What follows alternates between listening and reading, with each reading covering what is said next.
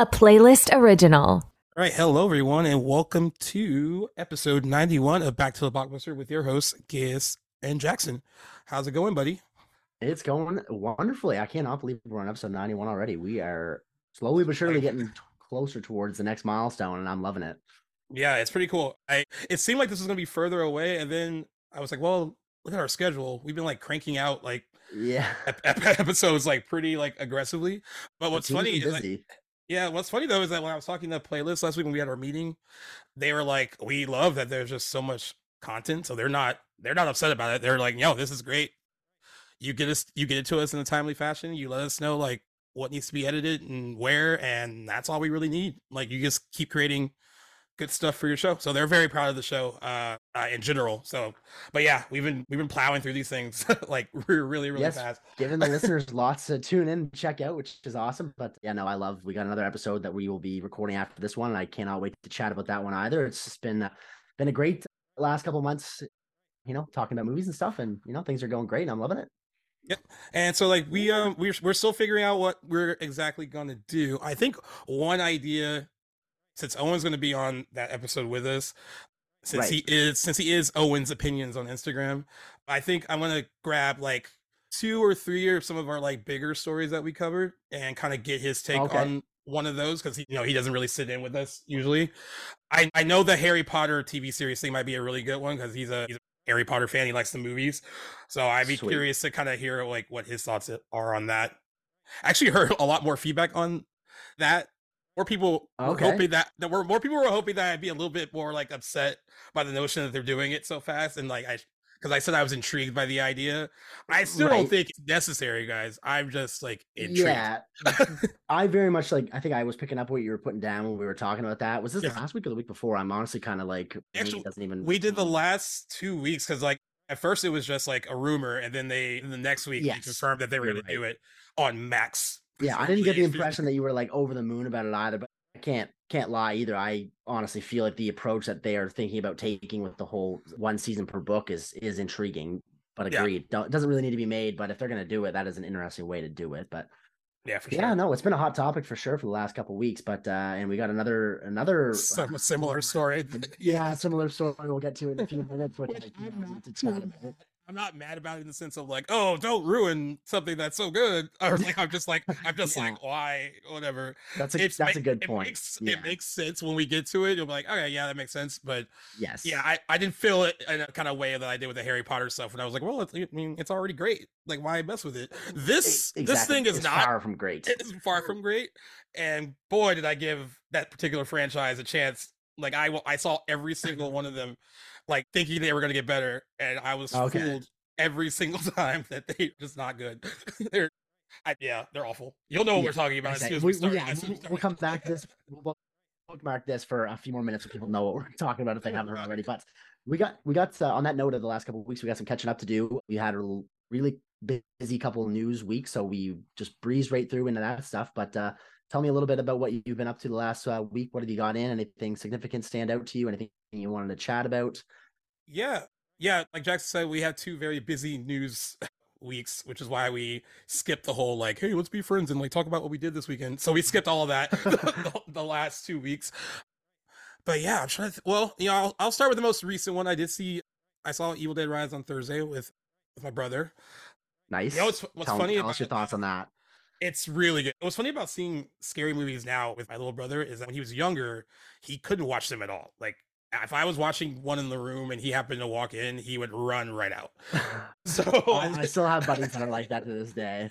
so it's been cool like in the last few years so like he's gotten used to them and they're just like all right you know i can watch him he still kind of watched this one like hoodie kind of like up a Still, little bit hey, if he's not a hor- huge horror guy, I'm impressed for him for making it into the theater because this is, by all accounts, looks horrifying. So you know, Yeah. to your brother. so like it was one movie that i think I, I didn't find scary and like you know makes me jump kind of way scary Right. sense but it left me kind of uneasy like there's some stuff stuff that you see in it i mean it's i mean i thought like the 2013 film was pretty gory there's some gory stuff in this one too where i was like oh wow they really go in there Oh. and there's so much like imagery that like sticks with you And that's why I think that like, you know, usually with like horror movies, yeah, usually with horror movies I don't like gore for the sake of having gore, but this was done in a way that feels weird to say, but almost felt like art. it really feels like adds to like what what's going on in the movie. Uh, I Alyssa Sutherland, who plays the mom who gets possessed, she everyone's good. Everyone's good in the movie, but she was like my MVP. Standout, eh?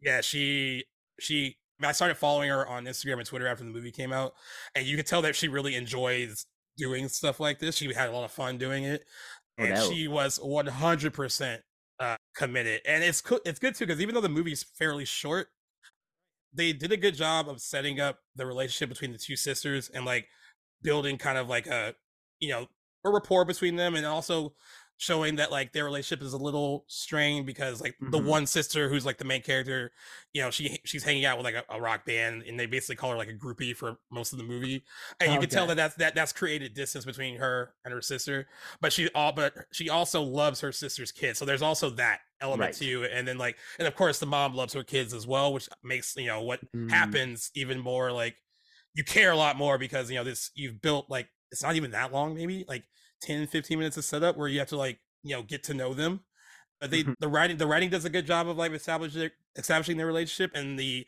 actors did a good job selling it so when things okay.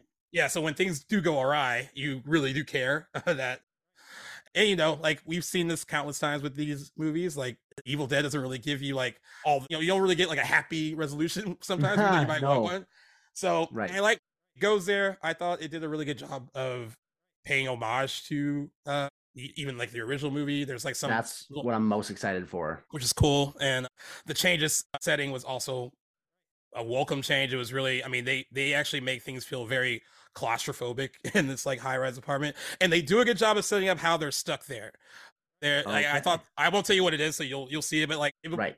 because I was like, well, they have to make some reason as to why they might be like won't be able to easily get out, and Right. they did a good job uh, setting that up too. But yeah, I thought it was. I think you're gonna like it. I love that it was like a breezy ninety something minutes. It wasn't too long. Know, it works. I love It- everything about this movie on paper. Yeah, and like you know, I'm gonna read some of you guys' box office predictions, but we were I was very close. It actually did a lot better than they thought. I think the original estimate was like 23 million, and it ended up making like 24.5 million this weekend, which Nicely is done. a little less than what the remake opened to, but it also had a bigger international rollout than the remake did. Actually made made 40.1 million dollars globally. And this is a 19 million dollar budget movie that was originally going to go to HBO Max. So I think if you kind of heard that story, I, Bruce Campbell said that Sam Raimi is like basically developing this like Evil Dead, almost like Bible, where you he can have like a new movie every few few years. So I think these early box office returns, we're probably going to get a few more of these. looking good for that. Okay. And and also, if I mean, I get the, I mean, maybe there is a need to change directors and stuff just to kind of get like a different style. But Lee Cronin did a really good job directing this. It's very, you know, for something that was made for 19 million dollars, very stylish looking horror film. It you feel every ounce of like atmosphere in it and like the kind of world that he's creating. I thought it was really good. Seemed like most people in our theater really enjoyed it. There were there was a lot of wincing. There's some moments where I was like, Oh. oh, I could I almost couldn't look at the screen. There's like a Oh, moment with a wait. moment with a cheese grater that I was like, no, I will never look at a cheese grater. Yes, I, I saw cheese grater photos on some social media with no context, but like related to the Evil Dead movie. I was thinking some. It might have even been you, for all I know. Something about I'll never be able to look at this the same. yeah, I again. post I posted one. Yeah, it was you. Yeah, and I was like, okay, I can't wait to see what that is all about. I, I have uh, some horrific guesses in my mind, but as of recording, I'll be seeing this tomorrow night at seven fifteen, and I will message you uh, directly after, let you know what I think. I cannot wait. I can't wait to be grossed out and freaked out, and just to be back in the Evil Dead sort of universe again because I really hold that franchise dearly. So. I'm glad that um that Lee Cronin at least seems like he at least kept up to Fede Alvarez in terms of like his interpretation. So it seems like they've been getting good creatives on board to continue this legacy, which I mean, love to hear that. Yeah, you know what's crazy too is that I guess in the U.S. the original Evil Dead, the Evil Dead, grossed like 2.4 million dollars in the U.S. This movie in its Thursday night preview grossed 2.5 million dollars, and I was like, that it already outgrossed the, the original movie its entire run in one preview night, which I thought was pretty interesting. That shows how far that franchise has come, like how far, like you know, like the Evil Dead movies were, and up until the remake in this one, weren't huge money earners at all. I mean, they were Right. relative relative to budget. Like the first two, of course, made money back because like they were so cheap to make. Army Right. of Dark, Army of Darkness was a notorious flop, but I mean that was because I mean Sam Raimi went full Sam Raimi and made it a comedy. Mhm. I you know a lot of people I saw on Twitter that one guy was saying like I'm so tired of seeing Army of Darkness at the bottom of everyone's Evil Dead rankings, and some people were saying you know what it's not like we think it's bad. I just think that we prefer the more like horror centric movies rather than Mm, right. what they did with Army of Darkness, which is went full comedy, which is why I think people like the second one so much. I I saw that like when I put the poll up on Back to the Blockbuster and G Rules, Evil Dead 2 got like majority of votes as like their favorite one. And I guess it, it really I guess it does kind of blend the best of both worlds where it's, It's like, like, a a horror movie between the first and Army of Darkness, it right? Yeah, yeah. So you know, I can see why people like that. It's not. I personally like the Evil Dead more than the second one, but um, I also don't think there has been a bad one. Like I don't like love Army of Darkness because it's not really my my jam, but I don't think it's bad. It's just like I prefer what they did with the other movies. Yeah, I'm thinking I should not like. There's a movie to watch before this new one. It would, I'm sure, it would be the 2013 reboot. But I've seen it so many times that I just don't feel I'm, I don't have that urge to go back to it because I literally I think I just watched it last in October. But I've only seen Army of Darkness once, so I'm wondering if like maybe I should probably get that in tonight after we're recording just to kind of get myself back in the mood. But it's not going to be anything I don't think like like tonally or stylistically similar to like this No. new one. I wouldn't Yeah. expect, but still, still Yeah. being back in Evil Dead's. But yeah, Well, well, it's good to see that the franchise, you know, again, are looking at a movie. This is like the fifth one now that they've done Yep. in this franchise, and, and and the show. yeah, in the show, like all these like horror franchises. When you talk about this one with Scream, also like oh, they're all making like all this money, and they're like five, six movies in. Usually, I know like, back in the day that used to be like a you used to not look too fondly, especially horror movies when it's like you know Friday the Thirteenth, like six or seven. You're like, oh no, like I mean, I right. I have a special place in my heart for a lot of those sequels that you know Agreed. the later the later ones, but you know, I think by the time you were getting to those numbers, most people were like, "Oh, this has gone far enough. Why are they still making yeah. them?" Now the reverse has happened. Like it was crazy. Like I feel like it's not really a stigma so much anymore. That like, oh, you're on like your sixth one, and because it's just making- been done so much more frequently these days like to Yeah. your point a little bit like we are living in a time where so many older properties are being brought into this contemporary landscape and some are crashing and burning horribly and some are being updated and taken in a completely just weird direction so it's Yeah. nice to see like a couple of these properties standing out still Yeah. resonating with audiences in today's age and making money it's it's nice to see i got a you know special heart for a special place in my heart for these ones like scream and evil dead that are still resonating with audiences all these years later because it just goes to show how good the, these originals really were. yeah. And I mean, I'll even throw in like you know, I know people feel some kind of way about the the David Gordon Green Halloween trilogy, but I mean, I even appreciate that coming back and making money and like kept that franchise like or made it viable again, like to the point where like, Yeah. all right, these can these can still make money. You know, I you know, the- like it still sucks to me that the last like Nightmare on Elm Street we got was that remake, and and you know, it I miss Freddy Krueger on the big screen. I don't think we're ever gonna get Robert Englund back because he's always said that he's too he said he's too old to do it, and like you know, like he he's kind of put that to bed. I think with how Freddy versus Jason was the last one I think that he was a part Hmm. of, uh, and then I you know of course I hope when they with all the legal Friday the Thirteenth stuff's figured out, I don't mind seeing Jason back on the big screen either if like that should happen. I know we're getting the Peacock TV series, which is cool, but like I you know, forgot about that. but even like you know even like some of the other ones have pivoted like you know we don't have like child's play movies playing in theaters right now but chucky is doing very well on tv and you know that's cool to see so all the like i want to see some of the you know old horror titans come back like i want another nightmare on elm street i want another friday the 13th right. I want them done right because like I honestly I am like more of a sucker for like this original type of like horror movies, but then again, like I don't know that we're gonna get an era like we did in like the late 70s through the early 90s of these original slasher icons. Like I don't know. Right. I'd like to think that it's still possible, but that era in particular and what came out of it, like from horror movies and the icons that came out from those years in particular, I think might be a once in a lifetime or once in a historic kind of like phenomenon. You know what I mean? But yeah some of them you like gotta see again get re revamped. But then you get ones like Hellraiser, which I don't know about you if you saw that Hulu. It was I think it was Hulu's last year. yeah And stuff like that comes out, and it kind of makes me wish that we had just let sleeping dogs lie. That franchise is frustrating because is. the first movie is one of those horror movies that every time I watch it, I think it gets better. Like I feel like it like it has a very adult, serious tone to it that I you appreciate more when you get older. Yes. And the fact that it doesn't shy away from being that, I think is really interesting. And I will even give credit a little bit to Hellbound Hellraiser 2, which I don't think is as good as the first one, but at least it feels like the same DNA I gotta see that movie. one. I haven't seen the second one yet, but It- dying to. it's cool because it you know it takes place mostly in the Lament Configuration, so it, you get to see all of that Mhm. kind of stuff. And Right. And again, like much like the first movie, even though they have more screen time in the second one, you know, Pinhead and the other Cenobites are not the lead villains. They're like they're just there to like kind of guide you through. Uh, okay. this kind of Right. hellscape. The, the stepmother Yeah. is like the queen of the underworld in the second Yeah, one, is yeah. not? Which is Yeah, of interesting. It's and it's it's other doctor guy that resurrects her. Right. He's the one that wants, yeah. So they're the villains, but but you know, of course, when you have someone that looks as cool as Pinhead and the rest of the Cenobites, Mhm. they're gonna they're gonna be the face of that franchise. But I remember I remember showing a friend the first one. He was like, "Man, those dudes are barely in it." I was like, "Yeah, they're they're like in the beginning for a second, and then they come when like she opens the box, and then that's it. Like towards the And and, then they're in the end, climax. yeah. In the climax, yeah. But you get just enough of them where you're like, "All right, I, you're satisfied." The rest of them after the second one, like I can't.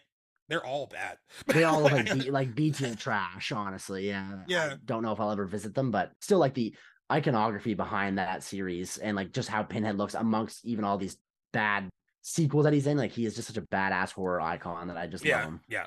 Some some of my best some of my best horror movie lines come from that movie. Like he's like spare, spare your tears. It's like it's a waste of good suffering. I'm like it's so That's great it's so oh, You're right. There are so many awesome lines. It's so good. I'm like, oh, this guy, this guy's down. All right, picking Yeah. up what he's putting down. exactly. what about? I mean, I know you saw talking about a movie where I'm like, hey, my movie was a breezy ninety something minutes. The one you saw was not a breezy ninety something. Quite minutes. literally double that. It was not not in any way a chore, but definitely like an odyssey, like very much like reflective of the story in the movie itself. It was absolutely a journey to get through. Beau was afraid, which I saw yesterday as of this recording. So that's how we spent our weekends. Like I was curious which one I was gonna see first. Like I knew I would see Evil Dead Rise and Beau was afraid like very Yeah. soon after each other, but wasn't sure until the day before which one I would go to see with my buddies. But so I ended up seeing Beau was afraid. And like it's weird. It was one of those movies. I'll just preface by saying so my buddy Cam, who like he's my movie guy, and my, my buddy Thomas who We were it was the three of us went to go see it. He put it a great way. He's like, we came out, he goes, I I liked what I saw, but I, I don't really know what it was that I saw. and that's very much how I'm still feeling. Like since then I've gone and like, you know, dissected a little bit more, watched a couple videos, people putting some stuff together because it is a very thought provoking, a movie that needs definitely a lot of like dots connected. And I feel much better having like I guess a sense of what I saw afterwards. But without spoiling anything, if you're a fan of Ari Aster, I can't help but feel that you will like it. I gotta say though, I it wasn't as horror like horror focused as I Oh, it was gonna be. thought it would be. And I kind of like I hope that he goes back to horror eventually because I think he did a great job with all the different genres that he mashed together for Beau was Afraid. But and there was definitely there's some shots in Beau was Afraid that you can tell this guy has worked on horror movies before. Like he has Ari Aster lends his signature touch to lots of scenes in different ways. But I think that's where he's at his best. Uh, by no means is this to detract from Beau was Afraid, but it, I don't feel like initially coming out of the theater that it was his best. I still think that belongs to Hereditary. But again, that's not to say that Midsommar or Beau was Afraid were not just at that bar as Yeah. well. You know what I mean? But definitely a watch. I have plans to go see it again with another friend probably later this week.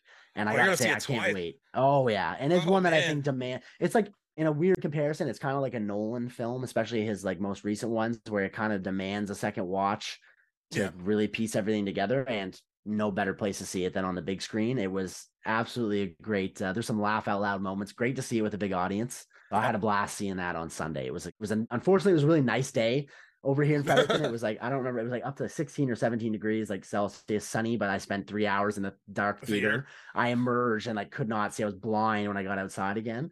But I wouldn't have it any other way. It was great to spend my afternoon watching it. That's how that's how I felt after Owen and I saw John Wick because like we were in the Yeah, theater for same- three, three similar. hours, and then we came out and the sun was like shining. I was like, oh well, it's half a little, a little, Yeah. a good chunk of the day in a dark movie theater, but you know we still got to enjoy the day out afterwards. But yeah, I Right. I feel you. I was supposed to I was supposed to see it with a, a friend. I think this week.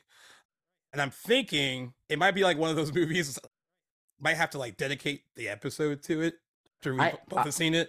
I think that's a great idea because it's definitely one. There's enough in it that it deserves its own episode. We would probably just be blabbering about it for way too long. So, I'm, in a sense, I'm kind of glad you hadn't seen it yet because I'm sure we would just be bouncing back and forth and talking about this one. Uh, I can also say that I absolutely see why it was so divisive. It's definitely not going to be for everybody. Obviously, as it's shown since it's been out. Even there were some sequences, I guess, like for me, where I wasn't like not not on board, but I kind of was like, maybe this movie could be a little bit more refined. Does it need to be three hours? No, I, I don't necessarily think so. But I had fun like during the whole thing, and every minute that Joaquin Phoenix is on screen is a treat. He he was fantastic. Nice. Yeah. So Well, I'm looking forward to it. I mean, I know I'm not gonna. I mean, I still don't understand. I mean, it's cool if you don't like it. You don't have to watch it ever again. But this whole like, I've seen it more and more. like, I guess that now that it's expanded into more on the Oh, screens, I know like the people, now, the yeah. people who the people who don't like it are just like it's irresponsible for A24 to like give him that much money to make something like this, and like almost like a personal attack against the director too. I'm like, all right, it wasn't your cup of tea, so like never watch it again. Like even if you wanted to write a bad review of it, that's fine. You got a bad review of it, but like I've seen people like continuing to drag it like since they've seen Right. it like maybe a week ago, and it's like, all right, we get it. You didn't like it, so like Again, move on. Well, yeah, exactly. Again, like to your point, absolutely. I, I would encourage people to, you know, review it objectively, how they, you know, share their experience, whether they liked it or didn't like it. That's not quite not a problem. But by saying like you you cross a line and start talking about like A24's like responsibility to cinema goers and who or who they shouldn't and lend Yeah. money to and how much that that's where I kind of I lose and I agree. I'm sure you feel the same way. Like I don't buy into that. That just doesn't make any sense to me. But it's art, man. That's what true. it's there for. But yeah. Yeah, Yeah, I agree with you. And as far as any other watches, I mean, you guys know now because the episode's out, but I, I did watch Prometheus for our deep dive with Owen. I watched Uh, that as well, actually, too. after, so yeah, I did. I did watch it with Owen. I mean, like with the show with Owen. But yeah, that was a fun rewatch, and it was fun to talk about the movie uh, with him and like kind of. I'm also glad that we a little differently because I actually looked up because I always heard that some people think there's so many unanswered questions, and I think that can look that way. I mean, especially at the time it came out because you didn't know that Alien Covenant would be around the corner, and right. like you know, but you know, it was interesting going through some of those questions that people have about Prometheus and kind of bouncing that off of him.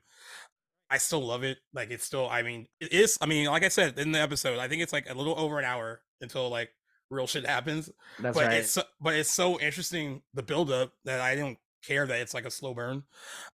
I think I am since I have time tonight. I need to rewatch Alien Covenant. It was I, I that was, one of the things that, ask you. Yeah, if you're was one of going the things to. that kind of came up while we were talking about it. And I was like, I couldn't like I remember liking it, but I was like, I do remember liking Prometheus more, but I was like, I have to watch it again.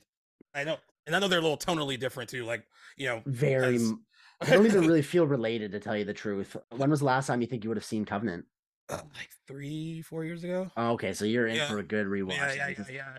As I mentioned before, this is like Covenant's kind of like a. It's weird. It's kind of a comfort movie for me. So it's one that I've revisited. I'll I'll watch Covenant happily and then and not feel like obligated to watch Prometheus before, which I'm I'm sure I'm not alone there because they are they feel like distant cousins as movies. Like obviously it's related, Right. But all I'll say, like, is like, yeah, just leave your expectations of like a Prometheus follow up at the door and go in expecting like typical alien xenomorph muckage. And I think you're mm-hmm. way more likely Yeah. to have a good time.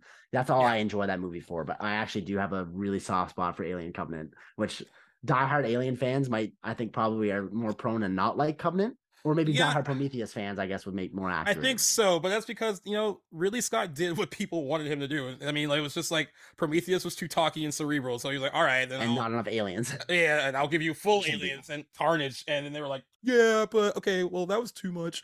maybe people yeah i think people started to realize that maybe they liked prometheus more than they thought they did and wanted these questions answered and he kind of like nips that in the bud quite early early, on. yeah, yeah, I But- do remember that. Yeah, i'm okay with it i would still like to see a good follow-up to prometheus maybe a movie that would depict like what happened in between them i doubt we'll get it but i would still be on board for it but i'm all about the xenomorphs they're like my favorites alien. honestly design. some of my yeah some of my favorite like characters i guess if you will in sci-fi probably in cinema alone so if they're on screen and it wouldn't matter if it was directed by michael bay i would probably eat it up Oh no.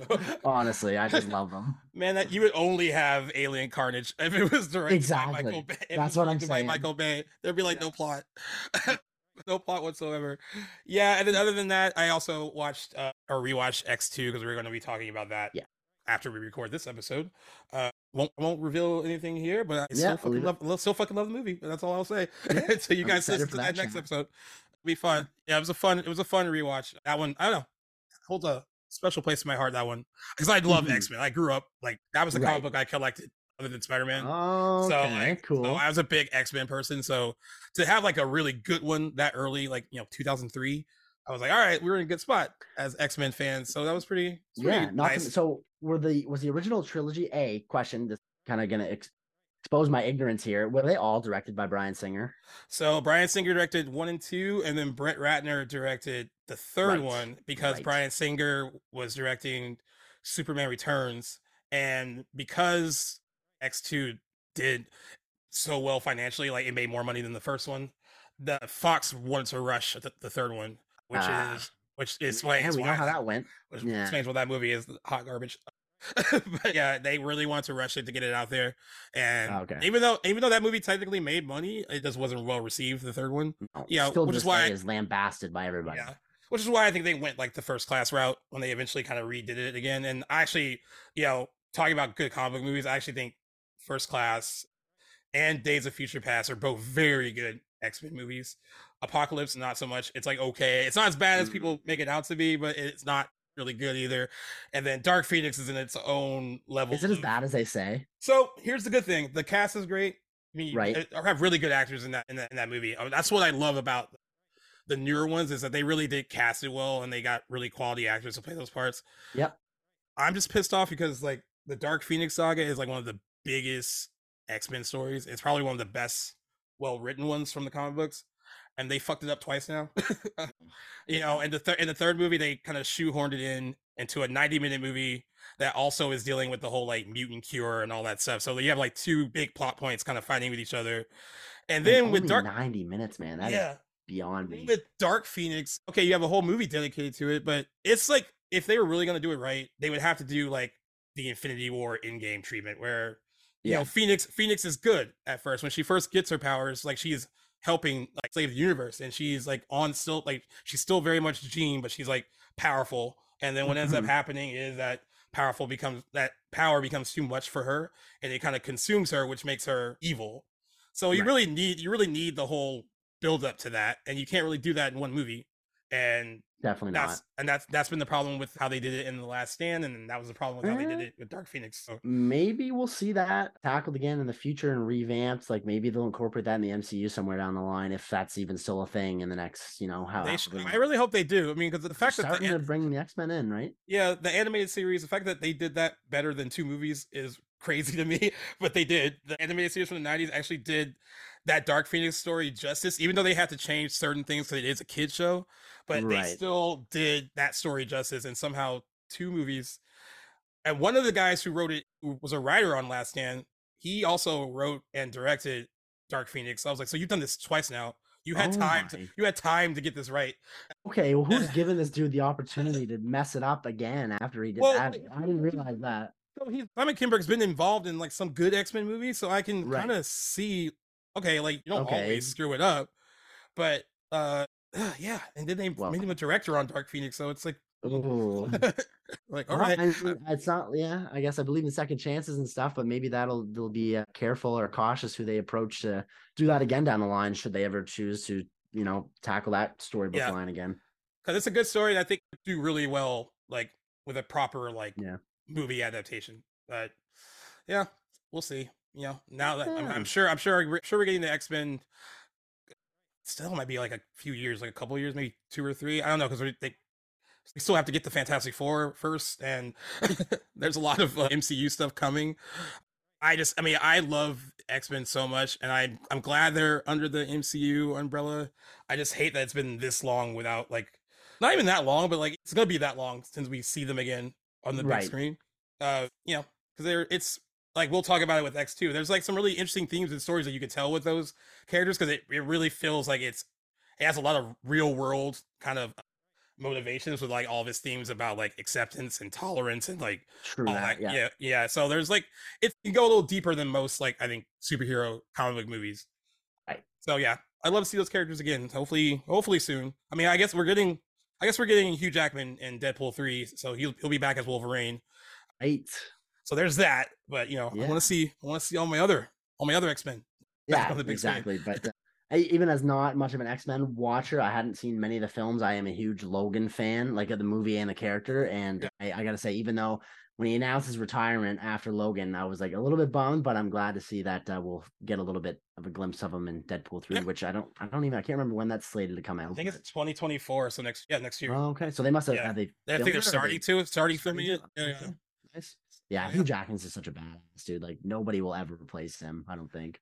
Yeah, I mean, someone I think put on Twitter. I was like scrolling randomly, and there's like name a character from a movie that you can't really see any other actor playing. And like, I'm not saying that no one else can't play Wolverine, but it's hard for me to Right. picture anyone else doing it like in live action form Agreed. the way the way that he has. Because you know, I have my little squabbles about like, or even even though I love the second movie and I like the first one too. I have a I don't love that all the focus is primarily on him. Like he is clearly like the lead The or lead, the yeah. like oh yeah and and i get that it's because you know char- the character is popular outside of like casual moviegoers know who wolverine is so i totally exactly. understand that Marketing decision for sure. but even though i have that issue there's no taking away how like good and charismatic that guy is in that role like he you can play you can tell that he loves playing it and he owns it and he just yes. Embodies everything about that character and that he's a fan on top of all of that so Mhm. there's a lot of that that plays into why he played that part so well, which I think it, it's a hard act to follow when they ever de- ever they decide Yeah. tap tap into Uh, the Wolverine well again without him. Needless to say, whoever is uh, cast in that role in the future has some big shoes to fill, and I would Yep. not want to feel that pressure. But uh, you know, kudos to whoever lands that that hypothetical future role. Yeah, yeah. You know, you know, tall order. Taron Taron Egerton was one of the people that has been fan cast a lot. Because Wolverine in the Okay. comic books is like a shorter guy. He's not like Hugh Jackman's actually pretty tall for Wolverine. Uh, but Okay. you know, you know, a lot of people have like done some really cool art designs where Taron Egerton looks like he could play it. I think even he's Oh, like, oh well, I feel like that time's kind of passed now. Like he would love to do it maybe, but like, you know, it's one of those things that I think got fan casted more than like I don't know if there was like genuine interest, or they might have been at one point to have him take on the part.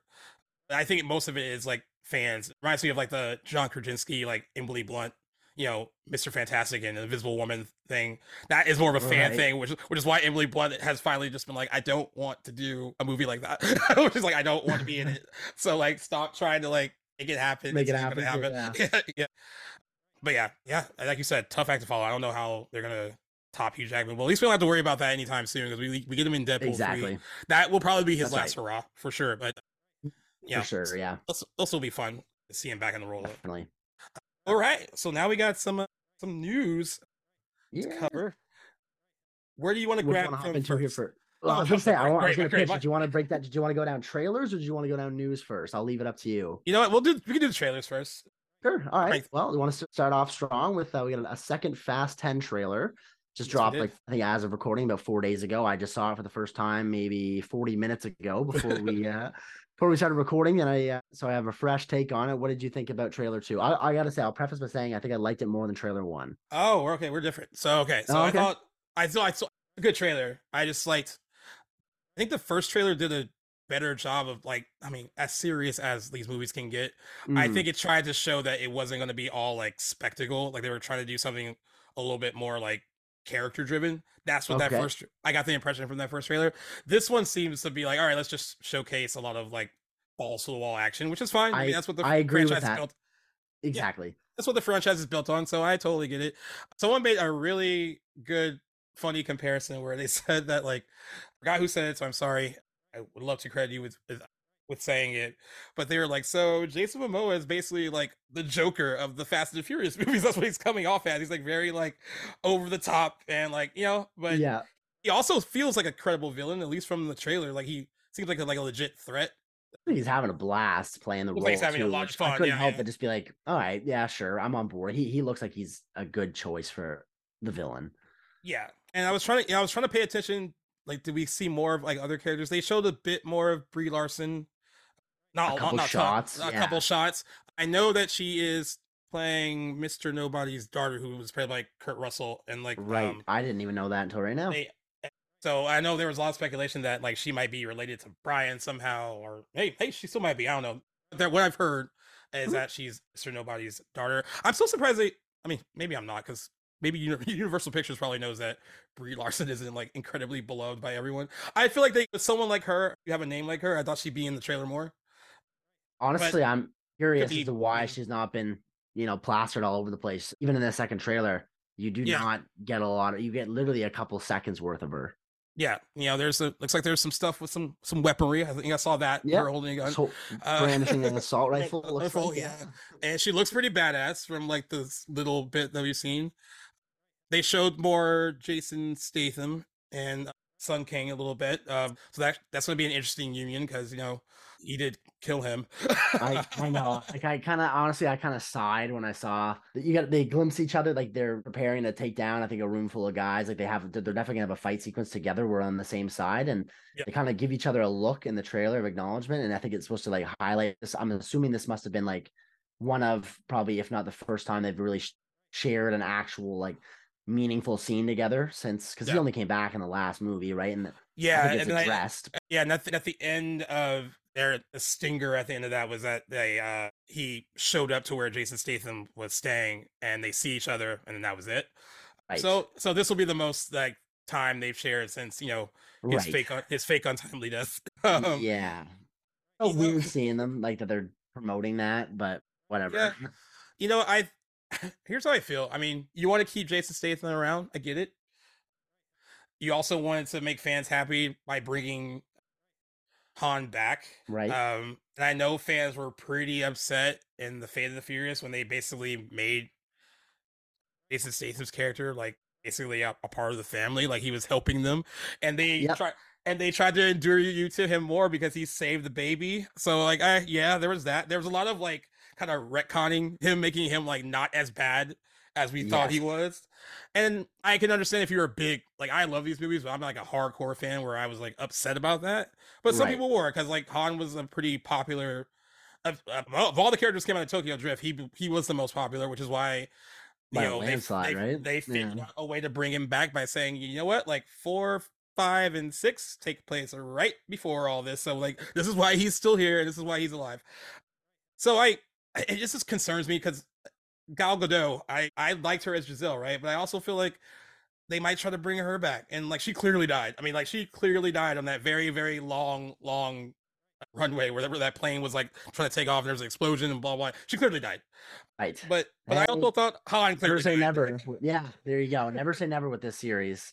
I don't think they're above anything. Like Yeah. I, I know I wouldn't be surprised, you know, there's something that they want to bring back for fan service. I don't think anything would stop them. But this trailer, though, for me was the one. It was the first any Fast and Furious movie trailer in a while where I kind of just left my expectations of anything realistic at the door and just kind of tried to get on board with how extreme and ridiculous and over the top that these movies clearly have Yeah. they've adopted this identity now that they're not trying to hide how outlandish they are and so that's what kind of I think why I had a little bit more fun with this trailer like even when I saw the fat the first Fast 10 trailer for whatever reason I think just because I've watched like all the movies until like where they really started to get off board I just want to consider them like that they're taking themselves serious so Yeah. the crazier they get and the more death defying and gravity defying that they get I kind of just I think I'm just kind of taken aback by how Yeah. outlandish they seem, but I kind of just left that at the door now, and I'm kind of just watching it for the sake of like honestly how I'd kind of watch like a Michael Bay movie. Not to bring him up again, I just have Michael Bay on the mind, I guess. We're, we're, plug- Just- plugging him hard. yeah, exactly. Shout out Michael Bay. Everyone watch Ambulance. It's Yeah. so I'm kind of like approaching it like kind of now like how I should, like not trying to take it too critically. So I I had fun and like kind of Jason Momoa looks like he's having a blast. Like he looks like he'll be a fun presence in the movie. Am I expecting that he's going to be at the table by the time Fast Eleven comes around? If he's not dead, yeah, probably. But that's just how these movies Yeah. work now. yeah, that's true. I mean, I'm always, I'm also like taken aback by how stacked the cast is. Like every time I like look at it, like when I saw this, Yep. watch this trailer, like, and it's a mix of like not necessarily like A-list people, like you know, someone like Jordana Brewster's not A-list, but you know who she is, like from Mhm. this franchise. So you have people like her who actually, you know, been there from the beginning, which is pretty cool to see. And then now the franchise has gotten so big that you can get people like Helen Mirren to make an appearance, and she's going to be in this one too. Or you can Yeah. get you can get an Oscar winner like Brie Larson, and you get an Oscar winner Charlize like she's Theron, Theron. Yeah. Yeah, it's someone as you know, Jason Momoa is like you see stuff now. He's like doing this. You know, Alan Ritchson is also in it. He's a he plays a I Reacher on Jack about that. Reacher. Yes. this. They're bringing back Scott Eastwood for this, even though I don't think I saw him in the trailer, but I know he's on the cast list and he's in this. They're bringing Is- him back as well. Is Kurt Russell Uh, cast I don't know. It's one I thing I couldn't heard wait for anything. Yeah. Yeah. I hope so. I love him. And you get like Ludacris for good measure, Tyrese if you're into that. Like Yeah. I mean, Jason Jason Statham. Like it's just a mix of talent. I mean, like you got like a, like all over the map, really. Absolutely. And like I love when certain actors do movies like this, like someone like Charlize Theron, because it's like you clearly are you want to have fun. Like this Right. isn't like groundbreaking, and the fact that they've been bringing her back, I like when she got introduced in the Fate of the Furious, I didn't think we'd be seeing her again in Fast Two Nine. later, and- and yeah. this- yeah. Like, I thought she'd be one and done, but clearly she's having a good time. That's why I always think it's interesting when the whole Dwayne Johnson Vin Diesel thing kind of happened because you know Dwayne Johnson clearly thinks Vin Diesel's hard to work with, but all these other people seem to not Mm. have a hard time working with him. Well, Like- Dwayne's we got a, a big ego, probably bigger than Yeah. some of the other castmates, so I can see why they would clash. Because it's honestly, I didn't even really think of this about Dwayne Johnson until the uh, Black Adam stuff, but that kind of even Yeah. showed a lot more how big his ego truly is on big projects like this. So Yeah. it doesn't surprise me now, knowing what I know, that they butt heads because they're very much feel like they're cut from the same cloth and. Those productions aren't big enough for the both of them, but they only work Yeah. for so long. On the note of how the longevity of some of these characters, particularly the particularly the villains. It kind of I'm trying to just realize now, like they are clearly scared to kill some of these people off, are they not? Does it seem They- that they- way? it seems like they are. So I wonder if we get any big big deaths in this one. You know, you know, so this is setting up a big finale for this franchise, right? Because technically, Fast Eleven will be the last one, according to them. The main, you know, Vin Mm. Diesel's always careful to say. Vin Diesel always says of the main franchise, it will be the last one of the main franchise. So I'm pretty Right. sure there might be. I know there was talks a while ago to do like an all female one with all the girls. That sounds okay on paper. Like I think that'd be kind of fun. But you know, I can't see Universal giving this franchise up entirely because it's made so much money. I also You're right, you know, unfortunately. and I also don't know how fans will accept something from this universe without the main cast because you know they they dabbled with that with Tokyo Drift. Tokyo Drift didn't make a ton of money, but I guess it did set a pretty good foundation for. And they got Justin Lin as a director. That was the first one he directed, and he was a part of that Right. franchise for a really long time.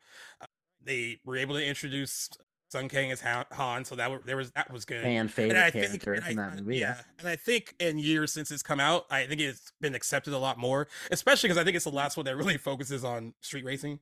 Yes. Um, after this one, after that one, they kind of were like, yeah, we can't just like have an entire franchise built on this. Now we got to make them like international, like ice thieves and I'm like, yeah, yeah, Right. you guys know where it's gone. if you have Dwayne Johnson grabbing a torpedo and throwing it, that's where we've got. That's where we've Mm, gotten. yeah. The ship has franchise. sailed a long time ago, the car racing ship. Yeah, it's yeah, but yeah, I mean, I get it. I mean, it's, it might be hard to kill off some of these people because like so many of the names are big. Like it's like you don't want to get rid of like certain people. Like Right. I mean, I get it. Uh, I think certain people might be a little bit expendable, but I wouldn't like as a fan of the franchise. I wouldn't want to see certain people go like, "Hey, don't touch Mia. Let let Mia be." Yeah. She has to she has to stay happy with Brian, even though like you know they are finding very loose ways to explain why she's there Ah. and he's not. Well, he he supposedly will be. Uh, who was it that said that? Apparently, Brian's storyline will be wrapped up Wrapped like, up, yeah. probably in this, even though they did this three movies ago. Yeah, I would. I mean, Um, Furious Seven was such a good send off for not not only get over it. not only that character, but for Paul Walker in general. I mean, I've I've said it to you before that the fact that like a movie like that from a franchise like this took a beat in a moment to like really honor like that character and its star because they really were very close to him. I thought Yeah. that was handled surprisingly well for something that comes from like you know it's viewed by a lot of people as being just like dumb fun. Right. But yeah, it's like leave it there. It was done. It was wrapped up perfectly there. Like you know, he was happy. You know, he has a family. That's why I think it- ending. Yeah, that's why I think it's a little problematic when you bring her back. I mean, because I love I love Jordana Brewster. I've loved Jordana Brewster since the faculty, and I Right. support her appearing a lot because you know she's she's a gorgeous Hey, girl. I think there's ways for her to be incorporated in the story without her being mainly involved in the action and not have to find a workaround as to why Brian's not there. Like they could, Uh, you know, like have some scenes where Dom's like really missing Brian and has to check in and like, you know, and she grounds him or something instead of having her come back on the team and fighting people. Yeah, um, know. There's so different actually- ways to approach. I agree with you because I I know some people might think it would make the character like oh, it'd be kind of like a thankless role to just have her show up and like offer a pep talk and not have her be involved in like the main action uh, Right. because I'm sure because uh, I'm sure Jordana Brewster missed being a part of the main action like No doubt. mean, but I think that makes more sense considering where the character ended up with him at the end of the Furious Right. Seven. Like they were happy and they were family and like they were getting out of that life because of you know they were starting because they had a family. So like that Right. you know that made sense. As much as I love seeing her in Fast Nine, and she has a really fun, kick-ass action sequence with Michelle Rodriguez when she basically said to Dom that like Brian would want her to be there, and I was like, I get it, he's your brother, but no, he wouldn't. like he would want he would want you to be safe Yep, and not exactly. Danger. so it's very loose how they try to like keep her around. Yeah. I get your point about like enjoying her presence and her like wanting to probably miss being involved like with the main cast, but and largely I'm sure she isn't as big a focus in these movies because directly because of Paul Walker's death. But at the end of the day, you're there to service the story as an actor slash character, and that is ultimately what should be preserved the utmost, right? Like your Yeah. your involvement, you know, I don't know if it should I don't well, no, I'll say it a little bit more rigidly. Your involvement as an actor shouldn't compromise the story in any way, I don't think. So like I think at that point it's unfortunate, but for the sake of the story, it would just absolutely make sense for her to be on the sidelines, and that's unfortunate. But Yeah, Whatever. You know what? You know what too? I think, and I think that was a bone of contention between Justin Lin and Vin Diesel. oh one of the reasons, one of the reasons why I think Justin Lin like vacated directing that like a week into production because she Right. wasn't she wasn't involved in it. Like she wasn't in the Fast Oh. Ten at all. And I think fans, you know, they really want Mia to be there. I get it. I mean, because she's been there since the first one, and Right. and she is Dominic's sister. Like, so there's the whole family part of it too. But I I don't unless new director I think is Louis Leterrier. I don't want I don't want to butcher his Louis, last yeah. Louis yeah, Terrier, yeah, yeah, who is actually coming back to direct the final one too. right. I think, and this is just speculation, but it was kind of playing out online, like on Instagram too, that I don't think that Justin Lin wanted to shoehorn her in just to have her there. And I Right. think that Vin Diesel really wanted her there. And I think that was probably one of the things that they had creative differences about because because he uh, Diesel put up a post right after that happened, which was like a kind of a throwback with him and her, like from like the first movie, and she really thanked him in the comments about like getting her back involved. So I think yeah, it was very instrumental in like probably Well- having some rewrites done on how to like include her in You have this- a very this one. careful eye for this for this sort of thing. Oh, I, oh, so I, had, so I had to for I had to for Yeah. work. I was like I was like what's going on? Okay, yeah, yeah. Makes sense. I've been wondering- in this Instagram I've been wondering for some insight in behind Justin Lin's departure ever since it happened. Like I could only imagine it was involved so, in some way with like a, a bout with Vin Diesel, but I didn't have any insight or any specifics. So I bet you you're totally right. That makes that makes sense. Yeah, because I also think there's pressure too, because like a lot, Vin Diesel actually responded to a fan that wanted address the whole thing. Like we want the franchise to go back to its roots, like what it was, which we've talked about before. It's kind of probably hard to like go down to like kind of like scale back the from back in the bottle. Yeah. right? And Diesel also responded to that fan and was like, "That's what we want to do," and like you can tell that he's like trying to listen to everyone. I think about how to like make that these final two movies really good for fans and and I'm sure he got involved a lot with Justin Lin about like we should change this and do that and do this. And you know, when you're a director, that's not and but you know, you also Vin Diesel is a producer too, so he's a So he's in charge. to him a little You have to listen to him too. But you know, like if Justin Lin felt like he couldn't make the movie that he wanted to make, I'm not mad that he left because he's just No, like, you know, I don't want to total sense. and honestly, he put his signature on so many of those sequels. You know, I you know him. I think the granddaddy of the ones that he did is probably Fast Five. That's probably like, even though that is when things took a turn. You know, that's when we got, but that's when we got introduced to like Hobbs. We got introduced to like Dwayne Johnson's character. Like Yeah. they expand, they expanded the universe a little bit and had to like, all right, if we're gonna keep making these, and we have to kind of shift. And even though that shift I think has gone too far, I think with that movie in particular, like he really put his stamp on it, and like those movies Very are so, so. so associated with him. Like, I mean, I know who directed some of the other ones, but I still think Justin Lin is like the person that kind of held that together when he did that third movie that wasn't all that well received when it came out, but like stuck around to expand it uh, a bit.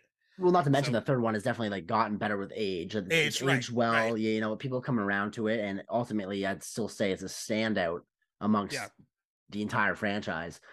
But you know, I'm sure he is missed around there. If maybe if not by Vin Diesel, definitely Other by people. viewers such as ourselves. You know what I mean? Yeah. He definitely directs action in a very, uh very um, like entertaining way, and I'm interested to see because I don't know. Did Louis Leterrier direct any of the previous ones? No, he did. Brand he, new, he- okay. But he has he has some action. Like he did the transporter stuff with. So he's he's associated with associated with Jason Statham. I love he- the Transporter movies. Yeah, he directed the Incredible Hulk. Oh with, Edward- right. with, with Edward Norton. Uh, he's done a lot. Of, he's done a lot of TV stuff. He's won some Emmys and stuff too. So he's not. okay. No, it's not like he's. He's, not brand new then. Okay. No, he's not brand new. No, no, he's. I think he. I think also.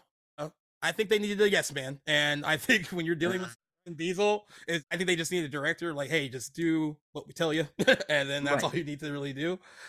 I think, that, and this again, speculating. We're just having fun, kind of. We, we- Exactly. We, weren't. We were not there. We were not on set. We were not on set. Uh, but it's just like a lot of reading in between the lines, like how these Right. things were kind of going down.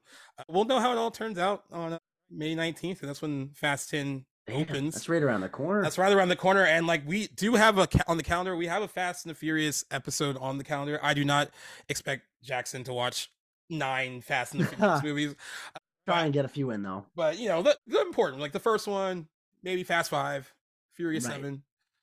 And then you know you have a one of the guys. His name's Ty. He follows podcasts, and he's been trying to get on. I've been trying to have him on for a while, but he liked That the Could be he likes the. Fast and the Furious franchise, so I think I'm gonna have him on for that.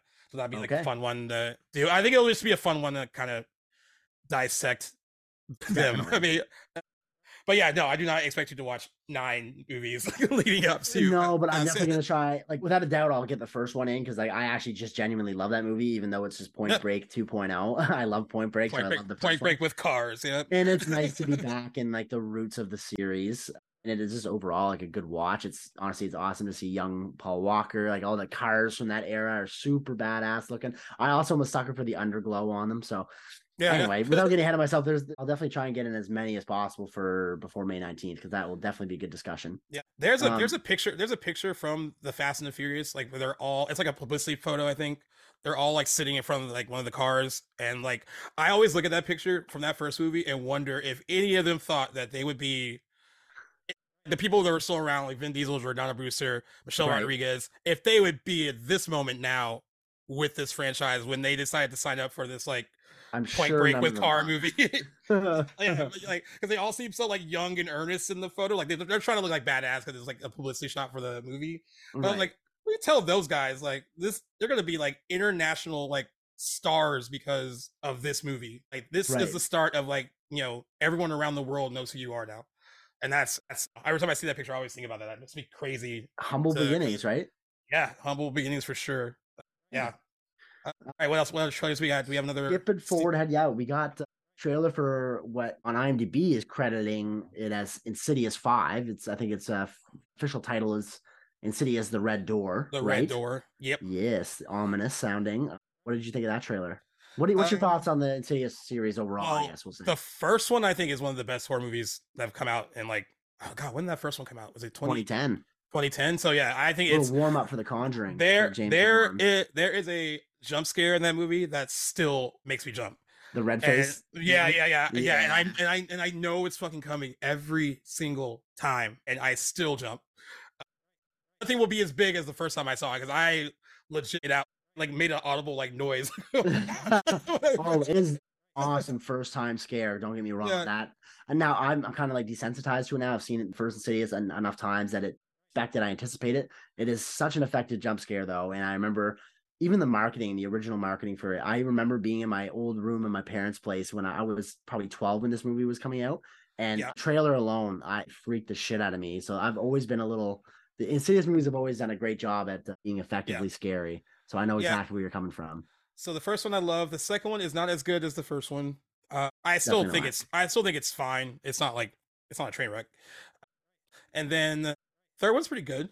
I thought it's better than the second one. I haven't seen Uh, the third or the fourth. Or and like the fourth one's not bad either. Also, I think it's better than the second one. But what I am intrigued by is even though I think the second one has its issues, I do love those characters, and I like I do like the idea with this one of like going back with them and uh, Yep. catching up with like you know Rose Byrne and Patrick Wilson.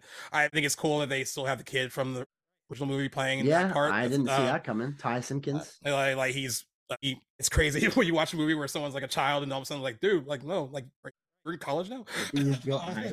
You just go- it's, weird. It makes you feel a little old, doesn't it? Yeah, Patrick Wilson is directing this one, uh, which is cool. This is I think debut directorial was- view. Yeah. but it's cool that someone's directing that is like associated with the franchise at least, even as an actor. You know, the, the trailer didn't like terrify me or anything, but I still think it looks interesting. Like I, I'm all in on it. And, but Okay. there's nothing, there's nothing about it that made me go like, "Ooh, I need to rush and see it." But I, I mean, even though I will, eh, there wasn't like a huge like, like that looks amazing kind of factor. But I still think it will be pretty good. I mean, what did you think of it? You know, I'm a little mixed. Uh, I don't really like again, like I, trailer didn't look bad by any means, but it also like what you just said didn't pull me in like to make me feel like I'm I don't think I'm gonna go see it. If there's if it's a light, I don't know when it comes out, but if it's a light weekend or midweek and there's not Yeah. much competing, like I'll I might go take the time to go see it in theaters. I don't know. Do the third and fourth directly involve that the I want to call them the Warrens. What's what's the name of their family? Oh God, why am I Is it the same I'm- characters in the third and the fourth? No, What so they felt names? the Lamberts. You, you were really, Yes, pretty, yes. you're pretty The Lamberts. Pretty right. saying they're the Warrens, even though I know you were like mixing up the Conjuring. It does Yeah. sound almost similar-ish. Yeah, I believe the third one was they're not, in the prequel. third. It was a pre. It was a prequel. So as a prequel set before the haunting of the Lambert family that reveals how gifted psychic it, Lin Shaye's character gets him. That's they were introducing like Ah, how okay. She got involved. That was directed by Leigh Whannell actually, and he wrote it as well. And then Right. Insidious the last one too. Yeah, and Insidious: The Last Key uh, didn't have the Lamberts either. Uh, It was more of a fo- it was more of a focus on uh, Lin Shaye's character.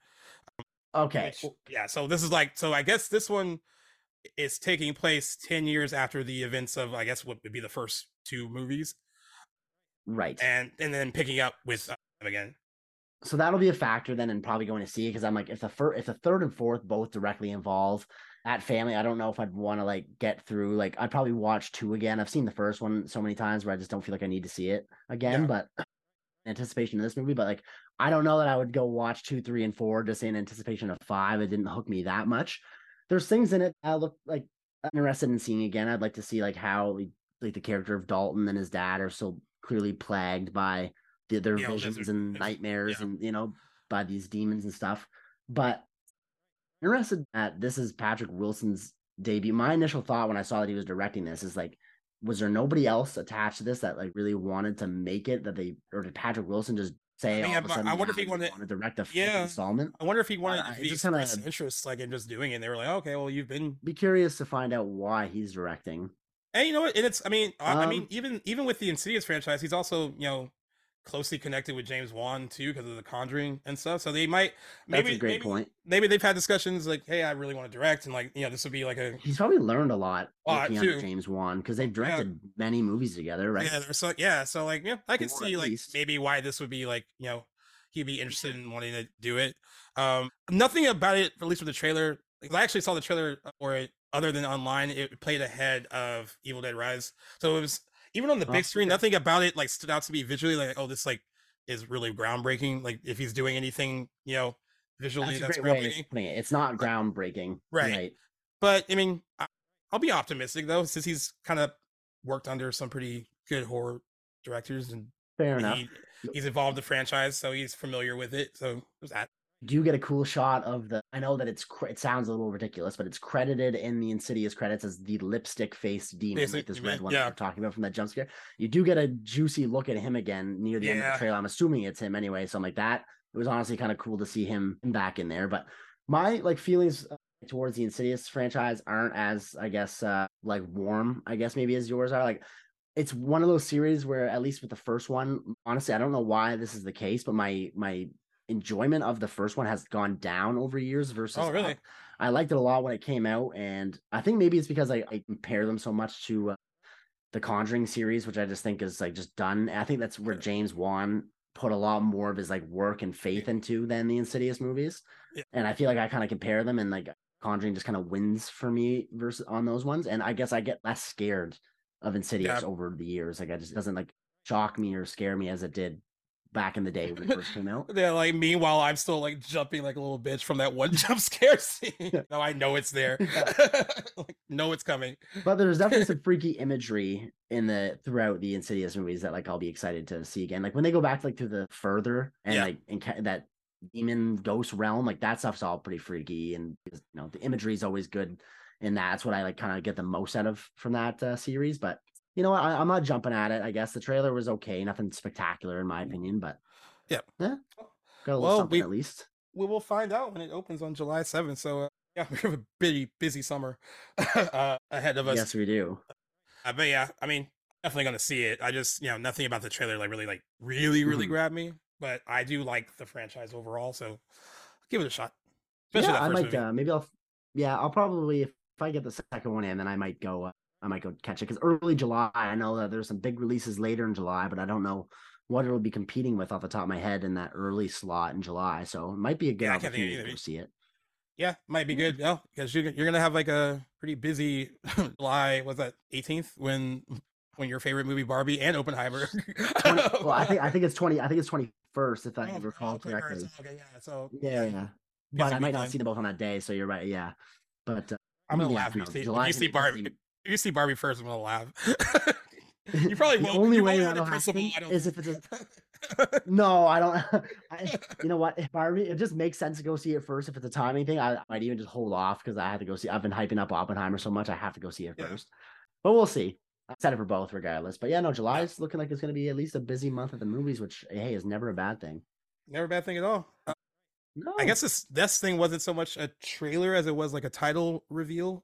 I kind of forget these things are Mm. happening. Uh, I'm not like totally into like the monster first like Oh. Godzilla, King Kong. I mean, it's it's fine. I Right. mean, it's fun. They're fun, but uh, Did yeah. you see Godzilla versus Kong? I did. Uh, I was actually one. I think Okay. after, af I think after Mortal Kombat uh, was one of the second movies I saw in theaters when they started to like reopen uh, Oh, okay, nice. again. And I think I was just so starved for any movie that's like, all right, we'll go see.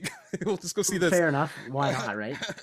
yeah, I was pleasantly. Uh, it was entertaining. I just, you know, I'm that glad would be they. the word I would describe it as. I hadn't seen it, but it's going to be anything. It looks entertaining. Yeah. So yeah, we got a little teaser title reveal for Godzilla. I guess X Kong. I don't know how you say it. There's an X in the middle. Okay. The uh, New Empire is the official name. Uh, Adam Wingard's coming back to direct, which is good. Uh, and it serves as a sequel to Godzilla vs Kong, and it will be the fifth film in Legendary Pictures MonsterVerse. Uh, per the film synopsis, this latest entry follows up the explosive showdown of Godzilla vs Kong with an all-new cinematic adventure pitting the almighty Kong and the fearsome Godzilla against a colossal, undiscovered threat hidden within our world, challenging their very existence and our own. The film also stars Dan Stevens, Rebecca Hall, and Brian Tyree Henry. If you care about the humans in these movies, you know what? I'm I'm excited for uh, Dan Stevens' involvement in that movie because him and Adam Wingard have worked together before on that On that The- movie. The Guest, A, a few yeah. the guests, which Yeah. those guys work awesome together. I love Yeah. that movie so much. So um interested to see Dan Stevens in this. I'm curious though. You said this is the fifth movie in the Universal Monsters uh, universe. What is the fourth? Because So, I, it's correct. It was Godzilla. and then Right, Kong, Kong, then Skull Kong Island. Skull Island, and then uh, and there was uh, King of the Monsters, Godzilla, King of the Monsters, whatever it was, the third one. Was, was that think- yeah. standalone Godzilla or was that Godzilla yeah, it was a, yeah, it was standalone, a standalone Godzilla, and then they Oh, did, Go- okay. and then they did Godzilla versus Kong, and then we get this one. I don't. I didn't know that that there was two Godzilla movies before they went. Yeah, and, and they had a similar, had a similar thing that plagued poor Ridley Scott, Prometheus, and Alien Covenant. Godzilla, I, oh yeah. didn't, I didn't, I didn't mind it, but everyone was like, "Hey, there wasn't a lot of Godzilla in a movie called Godzilla." Uh, There's a lot of Mm. there's a lot of focus on the humans, right? And they kind of rectify that with like the follow up. There's like a lot more Godzilla, but then there were some Okay, complaints that there was like, "Oh, well, there was less focus on the human characters." Like, well, what do you want? First, you were like, "There's too much Yeah. focus on the human characters," and now there's whatever. You Not can't make everybody happy. yeah. You can't please them Um, all. No, exactly. I- I do I do agree though when I want to see something like this I just want to see like monster action I mean I guess the humans have to be there. I mean, but Yeah, not- I'm gonna follow somebody. That's not why you're seeing them. So there's that. Yeah. Um, but Well- yeah, that will be out next year, I believe. Uh, if you guys are interested in checking that out, yeah, March fifteenth, twenty twenty four, is when that opens. Oh my god, it's that far? Oh, oh yeah, okay. Because they just uh, announced the title, not a trailer, so that makes Yeah, yeah. sense. yeah, And yeah, I thought we were talking about Ridge for a sec, but we're not. So yeah, okay, that makes sense. March 2024, still a ways away. I can't imagine what that shoot's gonna be like. Probably Yeah, did you- Probably I mean, did you like any of the ones that you saw? Uh, so I haven't seen either of the Godzilla ones, which like growing up, I liked Godzilla as a character. I saw some of the early 2000s ones. Um, I saw Skull Island. I honestly looked at it more as a comedy. Like it, I didn't, I didn't love it. There's funny. moments in it where I actually burst out laughing though. Like I'd revisit it just for the sake of like having a good time watching it. Yeah, But I I would get around to watching like the 2014 Godzilla. Uh, the other ones just didn't really interest me though. Honestly, if there's a Universal monsters universe, this isn't the one I want to see. It's the one involving the Mummy and Dracula and their classic, yeah. you know, Hollywood villains. I'd like Yeah. to see that sort of Universal monsters verse, but definitely entertaining enough. I'm bored with like the first Godzilla. I would watch that, but I just haven't got around to it. I don't know that I'll be going to see this one, but regardless, it's cool that Godzilla's still around after all, after all these years. I think it's really cool that we're in a time where we see a live action Godzilla and Kong, like you know, Yeah. against each other or teaming up, however it goes. Like that is honestly pretty cool. Just as like a cinema lover in me is like that's that's cool that we get to see that in this day and age. So they've been such Right. age old characters that that's a cool crossover. But I don't know. I haven't really heard anything about the movies that has drawn me to go seeing them. But uh, if you say that they're worthwhile or entertaining, then that might change my mind. yeah, they're they're not like you know, they're it is what it is. I mean, that Yeah. Godzilla, the one with like uh, Elizabeth Olsen and uh, Aaron Taylor Johnson was also in it. It is pretty heavy on the human stuff. It's a very like Oh, okay, yeah. uh, there isn't a lot of I forgot who clocked the screen time for Godzilla, but it's not that long for a movie that's like two hours. I know that much at least, yeah. And Brian Bryan Cranston's in. So you said Right. Aaron Taylor Johnson's in. I didn't even know that. Okay. And what's funny is that they were, I believe, they Elizabeth Olsen and him had just found out that they were going to be in Age of Ultron. They were like both like doing that movie, and, Oh, and okay. so like they play like it's funny because they play like lovers in Godzilla, and then play brother and sister in Age of Ultron, and they thought that was kind of funny so like yeah, and definitely a little wacky. Yeah. yeah, yeah. Uh, But yeah, it is a it is more of a human affair than like a monster movie uh, that Okay. focuses on him. But what what you do get of Godzilla is pretty cool. It's pretty good, but it really isn't enough for like something called Godzilla, like to hide your monster for most of the movie and have a lot of like well, you action. know what? I'm thinking of like Cloverfield and how we were talking about like we don't see a whole lot of the Clover monster on screen, but when it's there, it's effective. So if like it's anywhere Yeah. comparable to how that is portrayed, then I'm I'm on board with that. I don't necessarily need like a 30 straight minutes of Godzilla muckage. It, would be all right, but you know, sometimes less is more, and I have to see it to you know make up that decision for myself. But Yeah. I'd at least check it out because I like the cast a lot. Godzilla's just a really sweet, you know, movie character and monster. Yeah. So to see like a a revamp of him in like his first movie, I would definitely give it a give it some love. Yeah, well, I guess I've been so picky. I find myself like- really, especially chatting some big your name stuff lately. I find I'm really picky with some of my watches. I kind of want to just you know leave expectations at the door sometimes and just oh watch it for the sake of watching it. yeah. Well, I mean, I guess we'll get to see them kind of teaming up with each other. I guess, and this is what it sounds like from Yeah. the synopsis. So they were at odds, and now they have to team up to beat up a bigger threat than either one of them. so uh, sure, it'll be uh, at least it'll be fun to probably watch. Mm, least yeah, no doubt, that. entertaining, fun for the family. Be curious to see how it'll do when it opens up, but that'll be a conversation for another day. Yep. Uh, Speaking of, I got a little bit of a little surprise news. I want to see if you had heard this. Is something we didn't chat about off camera, but little known actor by the name of Bill Hader, who I know has been definitely uh, busy with filming Barry, that Yep. show, that HBO uh, show, which I actually haven't seen, but I've heard great things about. Have you caught any of that? I've actually never Is seen Barry. done? I think it's just the final season. Uh, Right. uh, yeah, yeah. I have. I've never. I've heard it's very good. I just never. I've never watched. It. I've it. heard great things too, and apparently like sets a standard for like uh, television, like comedy dramas. Not lately. as sinful as Um, me not watching Breaking Bad, guys. So like, it's not as sinful. exactly. Not apparently, No, very, I haven't seen very it good either. show, though. Yeah, on my list for sure. But anyway, so I wanted to verify that uh that Barry was wrapping up because that'll make sense for what I'm about to deliver. But so Bill Hader is developing a horror comedy movie that he is apparently um um trying to star in, and this is per IndieWire. This is just a headline that I saw earlier this week and wanted to throw by it. I love the sound of that. I love that Bill Hader's doing something original and putting himself Nice. in it because he's a big talent. So I Yeah. I don't know any other details beyond that. But uh, what do you think of that news? No, that'd be actually. Had you really heard cool, that? He, is. he, I hadn't. I guys saw a blurb about it, but I didn't like read into it too much. Uh, but Right. yeah, that'd be pretty interesting because he is uh, I mean, a really cool creative mind. So I would like want to see like what kind of horror comedy he would come up with. And of course, we talked about how horror comedy can be hit or miss. So I hope uh, Yes. that's a hard, it's a hard subgenre to get right. Uh, but he seems like he would be able to. Um, so I, I would trust in that for sure. I would, yeah, yeah, I'd he's be an really interested really like. Yeah, I really admired his like career progression, like post. I I didn't really know Bill Hader much before like uh, Superbad, so Yeah. to see him rise up and like you know just take on a lot more like dramatic projects and stuff, and like really develop as a creator, I'm just really on board with his career. So I'm was like thrilled honestly to hear that he's developing a horror comedy. Really on Yeah. board with that. Love me some Bill Hader.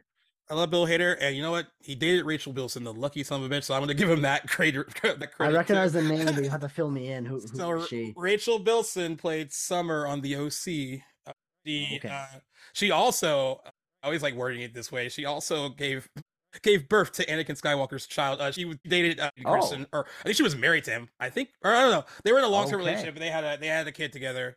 I always like saying that 'cause she actually makes jokes about how like sh- I don't think her daughter fully realizes that her dad is Darth Vader, and they've Mm, actually talked wow. about it. On, they've talked about it on like the OC like podcast that she has with one of the girls that used to be on the show, and like it's she's so funny that like he's this you know you may may not love everything that Hayden Christensen did with the prequels, but you know it's kind of cool that your dad would be like Darth Vader. Uh, yeah, Yeah. 100%.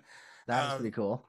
But yeah, she and then she's done some movies. She was in Jumper with Hayden Christensen. That's how they met. Oh, oh, her. I know. yeah, okay, yeah, I remember Jumper. I used to. That was one of my earliest DVDs I had. I used to watch a bunch, like that movie, a bunch of times when I was growing up.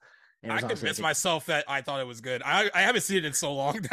uh, same here. It's probably way worse than I remember, but I saw it at such a young age that I just didn't even really realize. But I would die for a rewatch of that movie. What a Yeah, for sure. treat. yeah, she yeah she's Samuel L. Jackson is a bad guy too. Yeah. Anyway, she's gorgeous. I know exactly who you're talking about now. and she hasn't aged at all. I think she's like forty one or forty two now. Like it's so weird when I watch stuff where like you know I grew up like on the when on the OC like she's playing high school of course and but I think she was like maybe 20, 21 uh, she started on the OC. Okay. Um, and you know, certain people are frozen in my brain because that's what you know them from.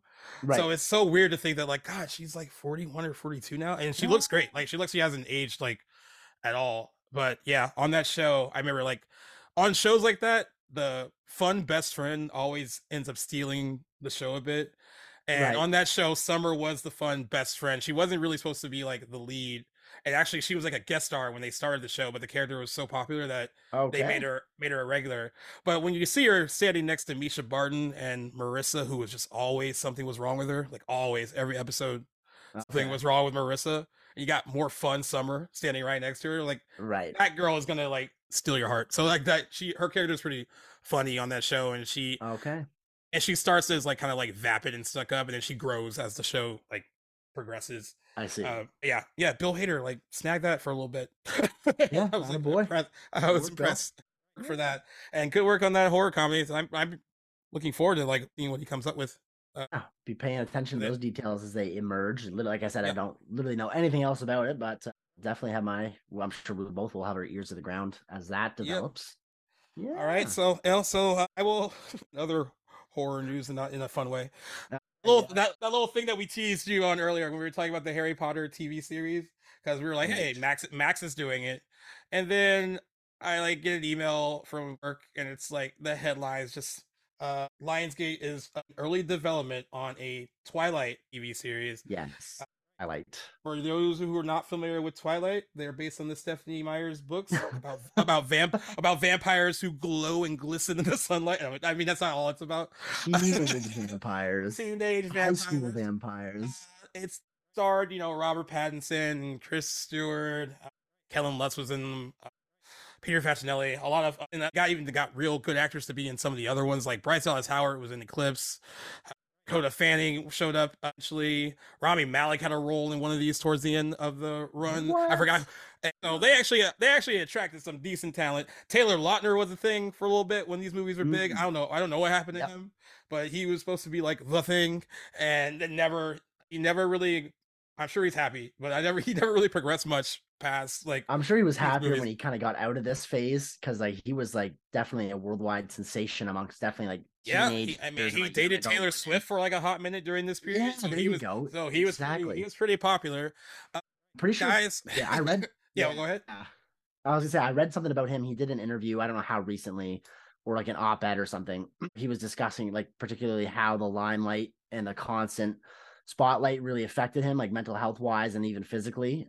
So I think he's been probably better off not being like a movie star at the same caliber as he used to be. Yeah, because they Um, were. you I know, mean, they were pretty. I mean, what was it? Team Edward, Team Jacob. Like you, you can only have you can only be on one Yeah. side.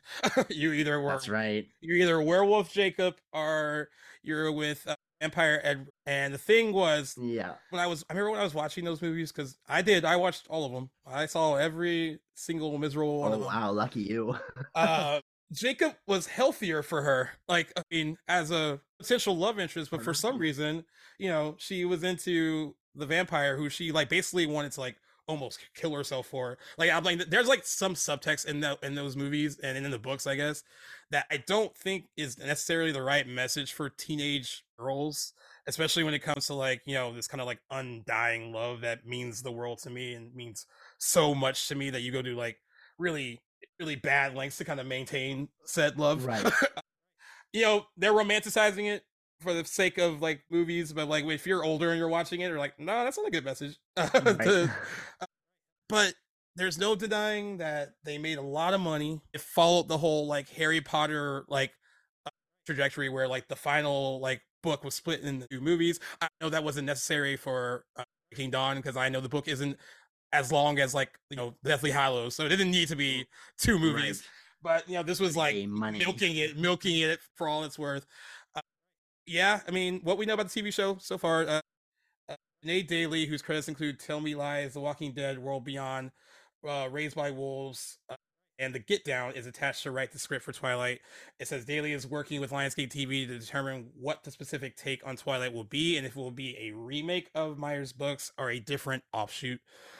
Hey. So, so you know how I was saying, like I was intrigued by the Harry Potter stuff because, like, at least you know there's some good material there. Your thoughts on this? I I hear the books aren't even good, so I don't even know if you can make something viable. Like I see like the seeds of a good idea in those movies because I've never read the books, but right. I mean, you know, but so many other people have done vampires and werewolves so much better. Even teenage, like you know, I'll I'll watch Buffy the Vampire Slayer all day if I need like go. a teenage vampire, like you know, fix eh, because at least that show was smart and it can it can handle comedy and drama very well and like really kind of like had a nice balance of like everything you would want from a genre TV show like that. Um, I just it never got good. The only one I think that is like I can give some Eclipse is like shot well, and I, I'm like Oh, pulling that. I'm like tugging at like looking strings, trying to like figure out something nice to say. Yeah. It's shot well. That's all I can say about the third movie. And it makes really decent actors seem like they're not that good. So like that's why so many people were up in arms when Robert Pattinson got cast as Batman because like this is what they knew him from. Even though by the time this franchise had ended, he had done some so great. far. He had done, yeah, he had done some great independent movie work. Uh, Oh, and, big time.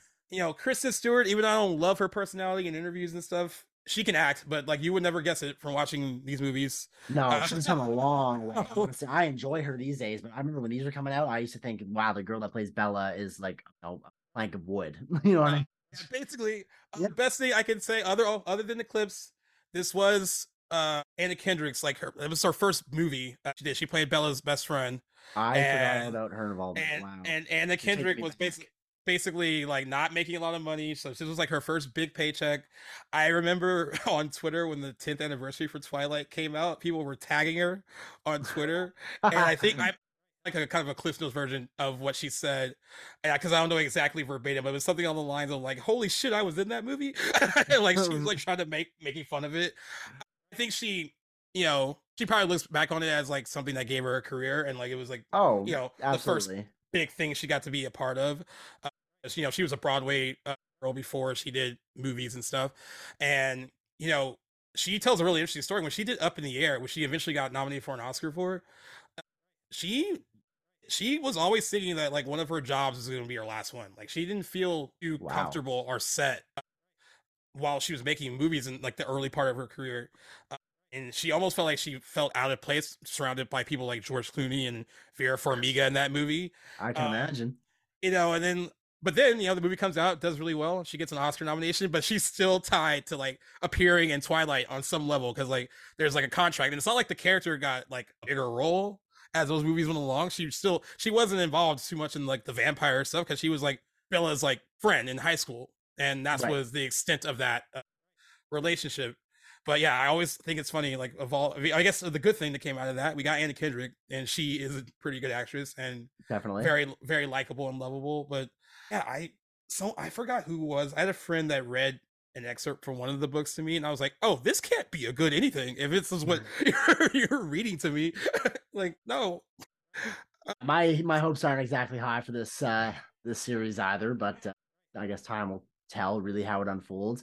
Interesting though, like I point that you made earlier, I can help but feel that we've seen there's so many different iterations of this sort of content, and even just since Twilight, that I don't know what the appetite is really going to be for this. Uh, But you know what? It could be an opportunity for this up and coming, like young generation that Yeah. hadn't maybe. This was like love 'em or hate them, the books were an absolute phenomenon when they were at their heights. Like I was probably in like Yeah. fourth, fourth through sixth grade when these movies were at their peak, when the movies were coming out, and they were huge. I remember like my best friend at the time, his sister like didn't even go to school until she was done like reading Really? books cover to cover. Like she was so infatuated, and she was by no means the only person that was like invested in the books. Like they were definitely a young adult phenomenon. So maybe we'll see if uh, maybe they get a second life with the younger generation. But Yeah, again, yeah, um, I won't exactly be holding my breath either. yeah. I mean, I won't either. Uh, this is like not uh, the reason why I don't care about this so much. Them doing it, it's not beloved for me like the Harry Potter stuff is. So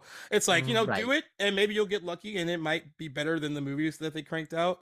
But if you're wondering why we're getting a TV series or why they want to keep this IP going on so some level, uh, across all of its installments, the series grossed 3.4 billion dollars worldwide uh, across all the movies. Uh, and you have it. that is Yeah. why. Uh, It's always the money. and just knowing how fast things move when twilight the first one grossed 35.7 million on its opening day summit Mm-hmm. entertainment announced that they would they would begin production on new moon after that day so so they knew that they were like all right after that opening Oh my day. god. and and i love this too like i'm just looking at it i looked it up on wikipedia but it's like the films in the series have received generally negative to mixed Mm. reviews from critics sounds about right. Yeah. sounds about right. So they've had four different directors across the movies: Catherine Hardwicke, Chris uh, Weitz, David Slade, and Bill Condon. And none of them can make these movies good. I'm sorry, guys. Just, uh, and I don't even think it's your fault because Catherine Hardwicke, you directed a movie called 13 that I love. That it's a really solid independent movie. Uh, I don't think it's them. I just think it's the The material. perhaps. It- Yeah, yeah. exactly. It goes all the way back to Stephenie Meyer. And but you know, also too, I also want to point out too, across five movies, the budget uh, four hundred and one million dollars. So they made so much money off of these movies. Uh, but I will also be honest too. You know what? These are not made for us. That's So that's a great you know, point. We are not by no means the target audience for these. I wasn't even the target audience when this when the movies were coming out. I was like, I'll just check it out because everyone's they were making a big deal out of like how huge the books were, and I was like, all right, well. But then by the time they got to that whole baseball scene in the first one, Oh, I was like, I, I was like, I oh like, I Oh was like, God. I am tapping out. Have you ever seen? There's two points I want to get before we move on from this. That, have you ever seen the parody "Vampires Suck" that literally Yeah. off Twilight? That I haven't seen that in a long time. It might not be as good, but I remember that being hilarious. And like they pick on vampire tropes just so humorously well. from what I remember.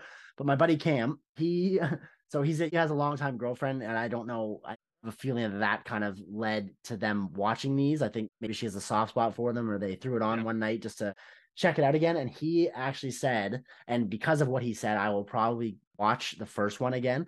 He said that it was genuinely hilarious, like bad, funny, like kind of like the room. Yeah, is yeah. kind of how he compared it. Like it's so bad, it's funny. And uh just this like breaking down some scenes because I would have seen the first one a lot when I was I was like I don't know eight or nine when these came out or the first one came out. So I would have seen it. Like I said, my best friend at the time, his sisters were all over it. They had it on DVD. We- saw it while it was hot, but I don't remember anything about it. So like Cam was breaking down these scenes for me from the movie and like busting a gut laughing like as he was reciting them. And like honestly, It sound quite funny. So I'd be on board with like checking out the first one again, like purely as a comedy. almost like watch it as like Mystery Science 3000, like almost making it. exactly. The other Yeah. three or four, there was five. They broke the fourth one into two parts. You said right. Yeah, yeah. Those I don't know that I'll ever get around to seeing, but the first one seems like it could be funny enough to to warrant a, a visit. So I saw the first one in theaters. Big mistake. Uh, I they didn't fool me. They didn't fool me enough to go see the other ones in theaters. I waited. I was like, all right, I'll wait till these come around But and I'm watch still them at home. impressed that you got around to seeing them all. I was like, you know, I'll give anything a chance. Like maybe it gets better. Uh, Right. I mean, I should have known by the end of that second one. I was like, no, they're not going to get better, are they? Probably worse, if anything. That that third one looks pretty. That's about it. Other than that, it's but yeah, everyone ate those movies. up. I just remember like just hearing girls talk about it.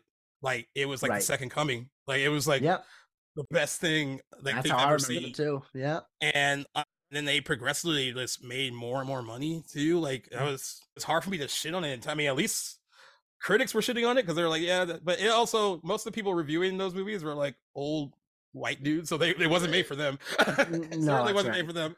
Um, but yeah, I mean, yeah, yeah, I'm cool with like any demographic having their thing. It doesn't have to be Sure. for doesn't have to be Exactly. for us. But hey, Um, it's so fun to comment on it and see what you think about it. Like, Yeah. you know, doesn't mean don't take our opinions. You know, Right, right. worth their weight, but whatever. Still Yeah. fun, amusing, humorous. so so Lionsgate, you go ahead and make that little Yeah. Uh, little At worst, it'll be as Twilight shitty as the original, so uh, you can't really get Yeah. lower than that. and probably just as popular. Exactly. Yeah.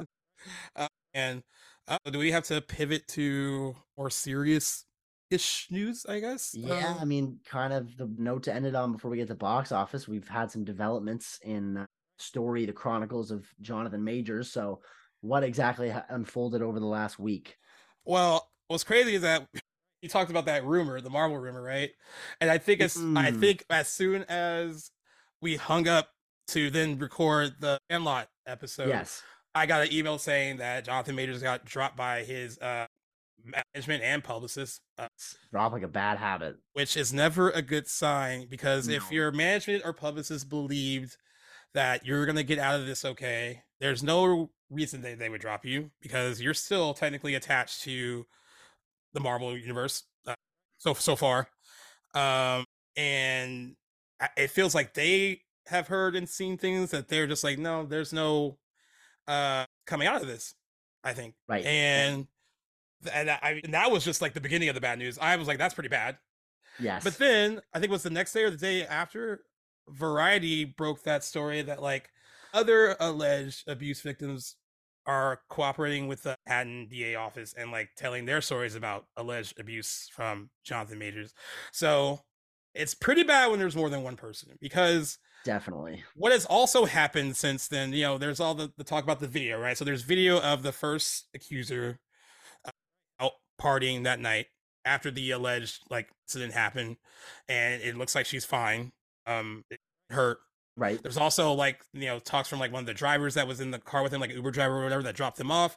Could corroborate that like he instigated the fight, and she attacked him. He never attacked her. He actually got out the car and never touched her. Uh, and then there's also I guess other texts. She sent him like a flurry of texts and calls like when she got back from I guess clubbing or whatever, talking about like the alleged infidelity and then talking about how she wanted to kill herself and then like all this other stuff. And then that is when the cops, you know, get involved and they see all these like bruises and stuff. And it seems like trying to say that I think Jonathan Majors and his legal team were trying to say that maybe she might have did that to herself. And Oh, okay. and that he wasn't involved. So great, you have video footage of her partying the night that this supposedly happened. That doesn't really prove anything either because a lot of people deal with trauma differently. So I don't want to say that's a good excuse as to Right. that not being the case. The driver having a witness like that is pretty good to show that like, maybe she the aggressor. She never he never put his hands on her. Right. Uh, and then you know the calls and texts you know later that night you know saying the things that she said what doesn't look good and we've talked about it too about the court of public opinion when you put even put out in the ether that other people might have had the same kind of interactions with him even Yeah. if you prove that this girl nothing happened with her there's still that and now that seed of doubt has been planted and it's only gonna grow. Yeah. Yeah. um, and you know he, he he's been quietly dropped from a few other projects that he was uh, attached to uh, What else? and uh, let's see if I can pull it up. They're like they were like smaller movies. Oh yeah, okay. Okay. So uh, he was going to be on a. The U.S. Army also reconfigured a new ad campaign without Majors featuring as a narrator, and the baseball team, the Texas Rangers, also dropped him from an ad campaign. He's also been dropped from the film adaptation of The Man in My Basement, and he's out of consideration for an unannounced Otis Redding biopic. Wow. Uh, and then this is not. He also will not be attending the Met Gala as a guest. So I mean, whoa. What? Oh shit! The How will they recover? Well, I guess that is a pretty big celebrity thing to go to, but Yeah, yeah, no doubt, of course. That's Um, uh, not good for him by any means. uh, oh, so far, Marvel hasn't made a move publicly. I'm honestly surprised. They really want to cling. I'm sure they do not want to go through a recast of that role, especially someone that they definitely put a lot of stock in going forward. Yeah, This is probably a nightmare for them right now to be dealing with. Not jealous of them. Uh, I honestly, I, I would lying if I said I wasn't surprised that they've been sitting on it for this long. What What do you think about that? Do you have different opinion? I'm surprised too. I would think they would want to get this soon because they actually advanced screenings for Guardians start this Friday. They are, I think they are so confident in how Guardians is going to do. I think they're lifting the embargo that day for reviews. Oh, okay. So Is he that to be in this at all? no, but because press also starts then, and I think if you're Kevin Feige, that question is going to get asked, even if it's not Guardians related. Oh, so yeah. they're gonna they're gonna be like, hey, so what's the deal? And you know what? A lot of these, a lot of uh, people's publicists, they'll send you emails telling you what not to talk about with talent. Okay. But some but some people try to sneak in questions anyway. So I still Yeah. can see that being the case of like, hey, this is big thing. He is the centerpiece. He's your main villain for this phase. Uh, what are you guys going to do?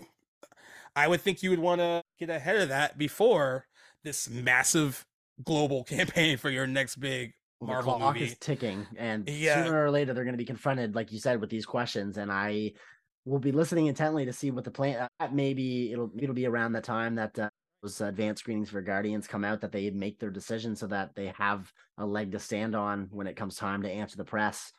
Maybe Yeah. we'll see something. And I'm sure there's gonna have to be they have to work out because they said the reported deal that he has for Avengers: The Kang Dynasty is upwards of twenty million dollars. So if there's a contract there, I mean, I don't know if there's any outs in those kind of contracts when you do that he allegedly might have done, Right. um, or, or what they'll have to do if they do recast. Uh, I don't think there's anything they can do about Loki season two. That's already that's happening, and oh yeah, and he's nothing a they, part of that. he- that nothing they can do about that. But like they haven't started Mm. filming uh, Kang Dynasty Right. or any or any other stingers with him as far as we know that he might be a part of but if you're them you have to be now being like all right now we have some decisions to make uh, like off the top of your head, do you know when Loki season two is set to come out? Like, I finished filming it, or? I think it's all done. I'm gonna up.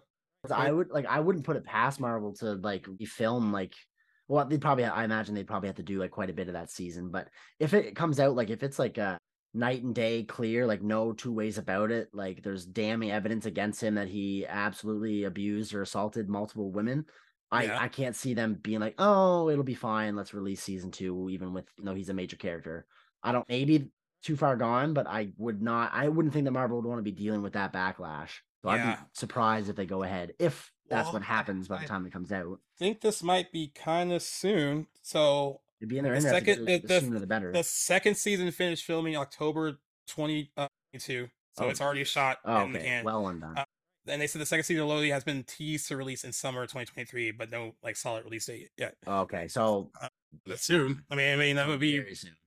Relatively mm-hmm. soon uh, I'd say it's in their best interest to get it out, get ahead of like actual concrete. Once it's too, once it's out there and it's not deniable, if that's how this ends up going, I'd say that they have a pickle on their hands with Loki season two. I say they do too, and I know no studio wants to deal with this. I mean, like it's Marvel, least of all, they're champions of you know this. They very much, and any sort of like you know yeah, bad publicity like this degree, I would probably be the like, especially Disney, who obviously owns Marvel. I can't imagine that they would want to go anywhere near that if everything Yeah. gets all and I also don't think they want to like go too fast. Because remember they moved too fast with James Gunn when they let him Yes. go. so. They're trying um, to learn lessons. I appreciate that. Yeah, uh, yeah, it's it's a really and like oh, I want to clarify when I say the situation sucks. I don't. He did this, I don't feel bad for him in that sense. I am just not. saying that like, but like you know, a much better story here is seeing the rise of someone very talented having a moment that clearly he was having. Yeah. Uh, you know, he easily be like in league with like next kind of like Denzel Washington kind of type if he wanted to be. Uh, now, you know, that is he's very much happening. plummeted. No, plummeted. Yeah. Never seen a rise and fall like this. Like, I, like I think we have a future case study on our hands to tell you the truth of like how prominent up and coming actor was and how quickly they fell from grace, regardless of how it gets resolved. It's undeniable his career. Yeah. Even if it, you know, even if he's able to maintain jobs as an actor after this, no denying that his career, as it is, as it stands at 2023, is effectively over. I don't think yeah. he'll ever reach heights that he'd already gotten. So that itself will be definitely interesting to study in the future. Yeah. And there's also Magazine Dreams, which they I know they were slating it for a December Oscar run for him. I don't know if that's the case anymore. They haven't moved it or anything. Uh, you know, of course that's in December. A lot can change between now and December, but it's it's a it's a total nightmare for all. I mean, all involved. Like you have movies with him that he's attached to. Uh, God, if you're if you're him, of course, you know this isn't a good thing. Uh, all you know, I honestly, if there had been these murmurs of like other people that he's allegedly done this to, and you prove one girl might be lying, I think there was a way out for him to kind of like, yeah, you know, get maybe not the court it. of a public opinion, but actual yeah, court. Yeah, but I think sure. once you start, I plan to see that like this could be a habit, and like that's what people are going to think. No matter, I mean, everyone has their own opinion on it already. Um, uh, yeah. There are, you know, there have been some that have compared this in a very negative way, comparing it to like the Miller thing, how they feel like Jonathan oh, Majors yeah? attacked a bit more than than Ezra Miller got chance after chance after chance after chance. Um, you know, I still, I still, I still maintain that Ezra Miller will be gone after the Flash. I don't think they're going to keep Ezra Miller around. That is my personal opinion. Uh, you know, you have a two hundred million dollar movie I, in the can, and they can't really do anything about it. Uh, right at this point. Yeah, no, I agree with you there. I get and I get the comparisons too because there's a lot of implications about race too when it comes to comparing Jonathan Majors and Ezra Miller. You know, certainly. It seems like hey, it's an interesting case. Yeah. Don't get me wrong. No, no, I, I and I'm the... saying it's not necessarily wrong. I mean, they're I mean the optics don't look great. Uh, no, especially if you know if they both did horrible things, then like you know people should be like losing opportunities and losing jobs. But you know, JC Merk with the movies did make a good point. Ezra Miller hasn't picked up any new jobs, you know, since all all that all the right. stuff. Oh, it's only right. the Flash. So I understand a little different where like Jonathan Majors had was attached to all these other things that are coming out and attached to maybe star in a few things and he's losing those opportunities because you know they were already lined up. I mean, Ezra Miller has nothing lined up post Flash. So the situations are a little different, but I also understand yep. the optics not looking great. I, I completely understand the optics as well. I think another variable to be considered too is that they are obviously uh, handled and puppeteered, if you will, for lack of a better word, by completely different studios. They have completely different publicists, different managers, right. all these individuals that, as they relate to either Jonathan Majors or Ezra Miller, are capable of making their own different decisions. And so it's not necessarily fair to compare the decisions of, well, if this would be much easier to look at, I think, if they were handled, if they were both Marvel or both DC. You know what I mean? Right, right. Whereas they're on different sides of the, the coin. Right. It, you can kind of it makes sense, I guess, that there'd be slightly different decisions made, but totally agree that the optics are bad. And that's right. not to say that it's right one way or the other, because I, I agree that they should both be treated absolutely the same. But right. the case remains with the Flash. That is absolutely that is talk about a rock in a hard place. There's no good way to, go right. about that. But I honestly am still surprised that DC is still to this day still sort of not given a concrete answer as to how they're going to handle Ezra Miller going I forward. Know. They it's really haven't. And honestly, they're gonna they possibly have reason to celebrate this week because CinemaCon is happening in Vegas, and um, people there will be able to see the Flash uh, first. Okay. Uh, that's crazy that they're gonna premiere it so that far ahead because you sign a lot of stuff when you go to stuff like that to not talk about certain things. Right. But uh, God, I don't know how you're gonna avoid any leak of any kind. That it's a far month and a half yeah early yeah they might have you know something to celebrate once that screening is over uh, yeah i agree with you i it was if ezra miller was a part of marvel and they were handling that situation one way and then handling the jonathan majors one a different way i would cry foul of that too. absolutely and you be well within your rights to do so that would be way more of a comparable you know situation but agree where there's just there's different variables at play when they're managed by different people right. corporations companies you know what i mean but right regardless, you know, both should definitely, you know, get what they deserve. And I hope that's the case, regardless of how things goes around the majors. I hope his name's cleared if that if he's not guilty of these things. And I hope he doesn't have these opportunities if he is found guilty of them. So right, I agree. Obviously, that goes without saying. But uh, this is a good lead in to talk. Uh, I'm going to talk about the box office just a second. I did want to mention because it's a big story. I mentioned it to you right before we signed on for this. Uh, Tell me more about this. I, I feel very so, much like the audience here because I'm not familiar with this uh, issue. So we're facing a potential uh, writer strike, uh, the Writers Guild of America, uh, and you know a lot. I've seen a lot on Twitter. I've seen with a lot of my friends who also write. I've seen with a lot of my friends who also act. They said that they can tell that there is a definite slowdown in deal making and production right now because no one's really sure what's going to happen. And then there are other writers who who I've seen post on Twitter saying they're writing their hearts out until because they want to get as much done or get a lot out there uh, or a potential strike happens. This okay. hurts. This will. I mean, it hurts the industry both ways. You'll feel almost an immediate uh, kind of impact from the TV end because TV okay. has to crank out more. They crank out like you know between you have like a limited series that's eight to ten episodes, or even have a network show that's like twenty or more. Uh, you know, if if the Writers Guild goes on strike, then those writers don't write which means that nothing it goes into production without screenplays. So what is going on is that 98% of WGA West and WGA East members are authorizing a strike if a fair new film TV deal isn't met by the May 1st deadline. Mm. we have gone through uh, writers strikes uh, four right? Um this is like the least so so there was a show called heroes back in the day. I don't know if you ever heard of heroes but i like, heard of it. I don't know much about it had an amazing first season like one of the best first seasons of a tv show i've ever seen. Season two happened to fall in the middle of the oh. writer's strike and that killed the momentum of that show. It killed the momentum of a lot of tv shows. Yeah. uh, so uh, the longest uh, WGA strike on record was in 1988, and I'm familiar with this one because the guy who wrote Halloween 4 said he had to crank out that script in then like 10 days before the strike before the strike happened. Uh, it was from it was from March 7th to August 7th, lasting 153 days, followed by the 1960 strike at 146 days, January uh, 16th through June 10th. And then the one during Heroes was uh, 2007 to uh, 8 strike from November 5th 2007 to February 17th, 2008 at 100 days. Uh, this doesn't really affect some of the movies that are on the okay now, like your summer movies. They're not going to really right. move anything around.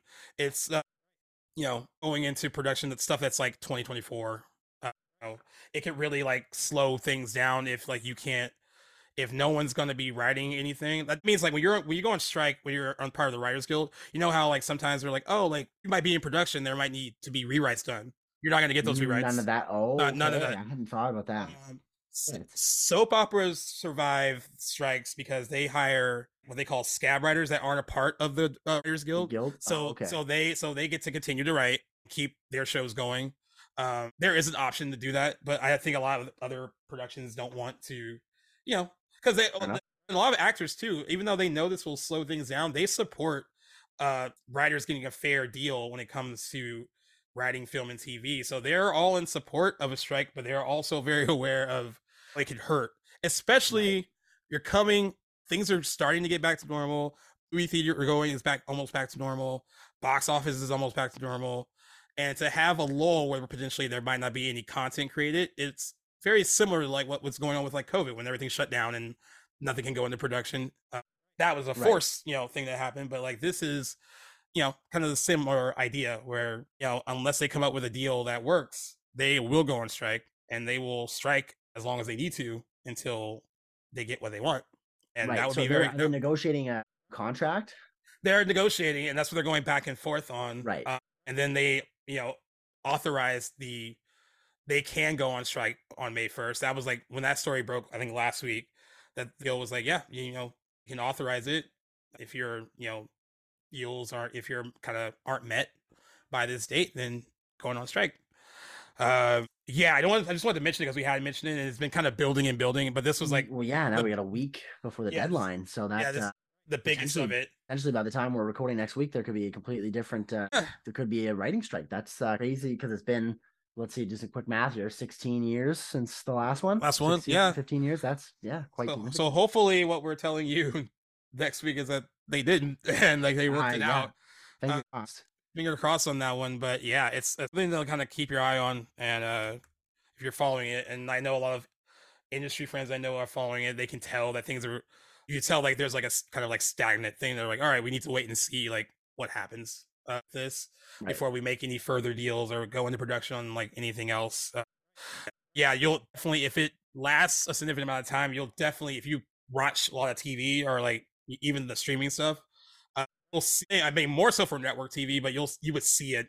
It would pause like immediately, like it would almost go like Really. with you know reruns of stuff until they figured out uh, how to get this done. Thankfully, I guess the only upside is a lot of TV shows are about to go on hiatus. It's around that time uh, when they start, Right. and they usually pick back up again like uh, July, August to go back to work.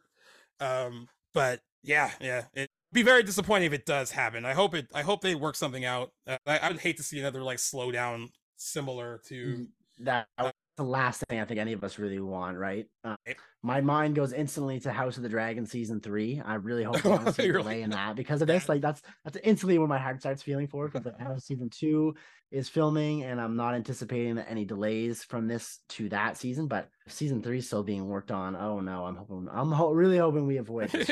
that wouldn't be good for anybody. And of course, I want you know writers to be you know fairly and accurately compensated for for their contribution to Hollywood. So you know, fingers crossed that this is all avoided. On the other hand, though, it would be cool from a historical perspective, at least for me, who has never really like. I mean, I've experienced. I was alive for the 0708 one, but by no means was I in any way conscious No, of what was going on back then. I did not have any idea. So. Kind of interested to see how that would affect things to see it firsthand, but by no means I want that to happen. Well, you were on to see it. yeah. Not at all. No, No, no, It'd no. be interesting. Like the historian in me would be like, "Oh, this is like living through history Yeah. here." But no, well, fuck that. hopefully we'll have hopefully we'll have good news to report on that next week and not crossed. bad. Uh, yeah, we can actually talk some good news, box office news. Uh, the Super Mario Brothers movie is still killing it. The box office It's number one for the third week in a row. Damn. 59 $59.9 million this weekend. It's the highest third weekend ever for an animated movie, but also the best third weekend ever for a Universal title. The last being 2015's Jurassic World, which grossed 54.4 million in its third weekend. Um, its running total in the U.S. and Canada is now at 436 million dollars. Uh, at the box office, it's cleared. uh, I think 872 million worldwide. It's about to make a billion dollars worldwide. Well it's- on its way. And guys, we're still waiting for that two sequels and a spinoff. How, they haven't announced how it. has nothing been greenlit? Guys? I know. no sense to me. Oh, part, you know, what's funny is that we complain about like, oh, they always rush these things, and not. We were like, why you guys have you announced like a sequel to this thing yet?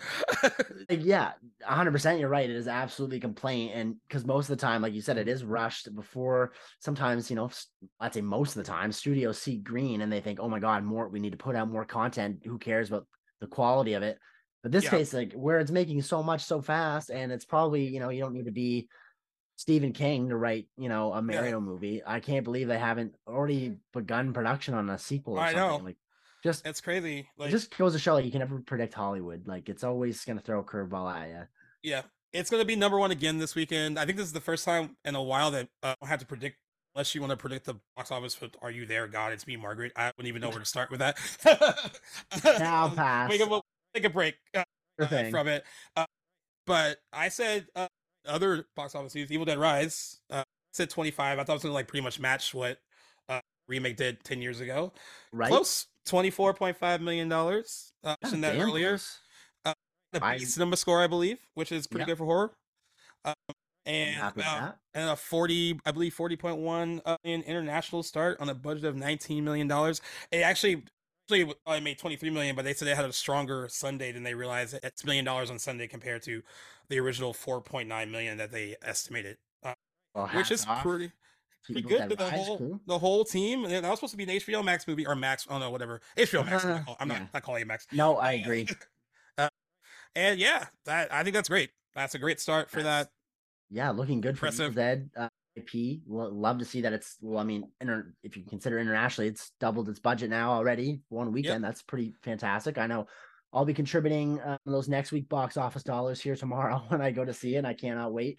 I had come in. I remember I came in just above you. My prediction was at twenty six million. Just uh, Yeah. for the. oh yeah uh, the price is right you Price is the whole, Right, like the- yeah But all in all, Um, both uh, pretty close uh, action. So you know, congratulations. You this week belongs to you. Yeah, thank God, finally. Uh, the Ah, question, question my ability to do it. Oh, hey, I we've, we've been close before. And guys, I didn't. I've been forgetting to do this, but I did not forget to screenshot some of your predictions this week. So, at Film Jar said 23 million. At Film Fan Seven on Instagram said 15 million. Uh, Scream King predicted 30 million opening weekend. Hey, J-Man ambitious. 535 predicted 18 million. Uh, Roy Kirk predicted 30 million. Uh, Hardwell 123 35 million opening weekend. Uh, let's see, we got some more. Uh, Moses 16 26 million. Big Bertha 1970 15 million. Uh, Octo 30 million dollars. David Park, my friend from middle school, 17 million dollars. and then Merck uh, at 22 million. Stack Weekend plus Mario. So hard to predict it making much more than that. So you're all kind of close for the most Yeah, part. no, uh, in the ball, in the ballpark of. Uh, I want to see if there was any other significant uh, box office news that I had to like update anyone on. Other than I mean, like we thought it would, um, you don't even see uh, Renfield or the Pope's Exorcist in the top five. And they, it, it. Renfield dropped fifty nine point five percent in its second weekend, and made three point two million dollars Off for, for a running total of thirteen point seven million dollars. Uh, Pope's Exorcist dropped an even bigger sixty two point two percent, made three point four million dollars for a running total of fifteen million dollars. Uh, is afraid in its expansion to nine hundred and sixty five uh, screens. Uh, of course, because it was only playing in like two locations, I believe, last week Mm, before right. this week, is up 182.3% to 2.8 million dollars uh, this weekend.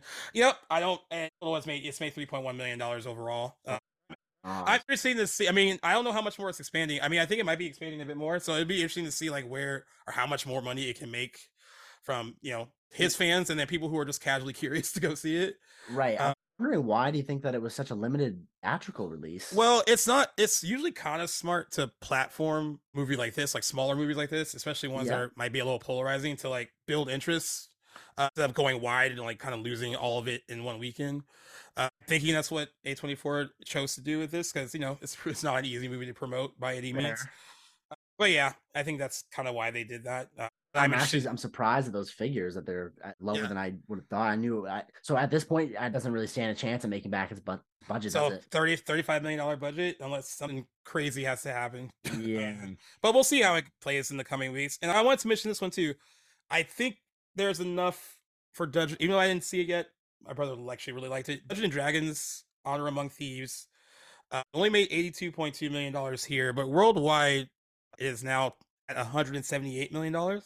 I think that is enough to maybe warrant like trying to build a franchise out of it. Uh, I can because there was it. a lot there's a lot of people that were like oh that didn't make quite as what it should here but i think we talked about it when it opened that it be i think they would look at the global picture more Well, than yeah, like it's more overseas than it had domestically. So I'd say that there's definitely uh, appetite It- around the world. an interest there More, yeah Definitely. so uh yeah you know it's i think it's i think it's made it's enough to probably for them to kind of dip back into that world again right. and and they can actually you know i think if it did a sequel did get announced i think certain people that are maybe on the fence about seeing this first one will probably be like all right they're going ahead with another one like maybe that first one maybe i should check it out i thought like the 90% rotten tomatoes would make mo- i mean i know i didn't check it out uh, scott i got busy with you know other stuff but like i thought that would make some fans or, or some moviegoers that were worried about it go Right. see it out of curiosity uh, yeah yeah i think it did just enough to maybe warrant potential sequel Yeah, I'd say absolutely. I wouldn't be surprised if we see that getting lit in the near future. But good, good for that movie because honestly, like on paper before it had come out, I would not have Yeah. had that much faith in it. So I. I was wrong there. that was the March release. I was like, yeah, that was not gonna.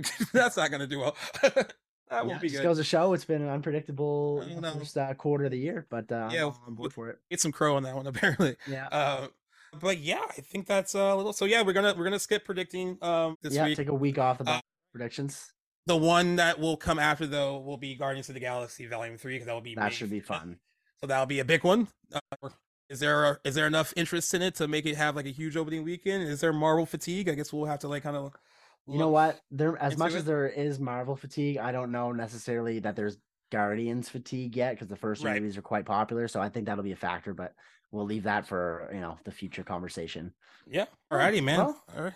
Guys, Another thank one. you for uh thanks for sticking with us through episode 91 of Back to the Blockbuster. Uh, been an absolute ride. Stay tuned as we are counting down towards episode 100. We will have some more information for you guys to uh, to on our social medias as we will have some promotions coming up.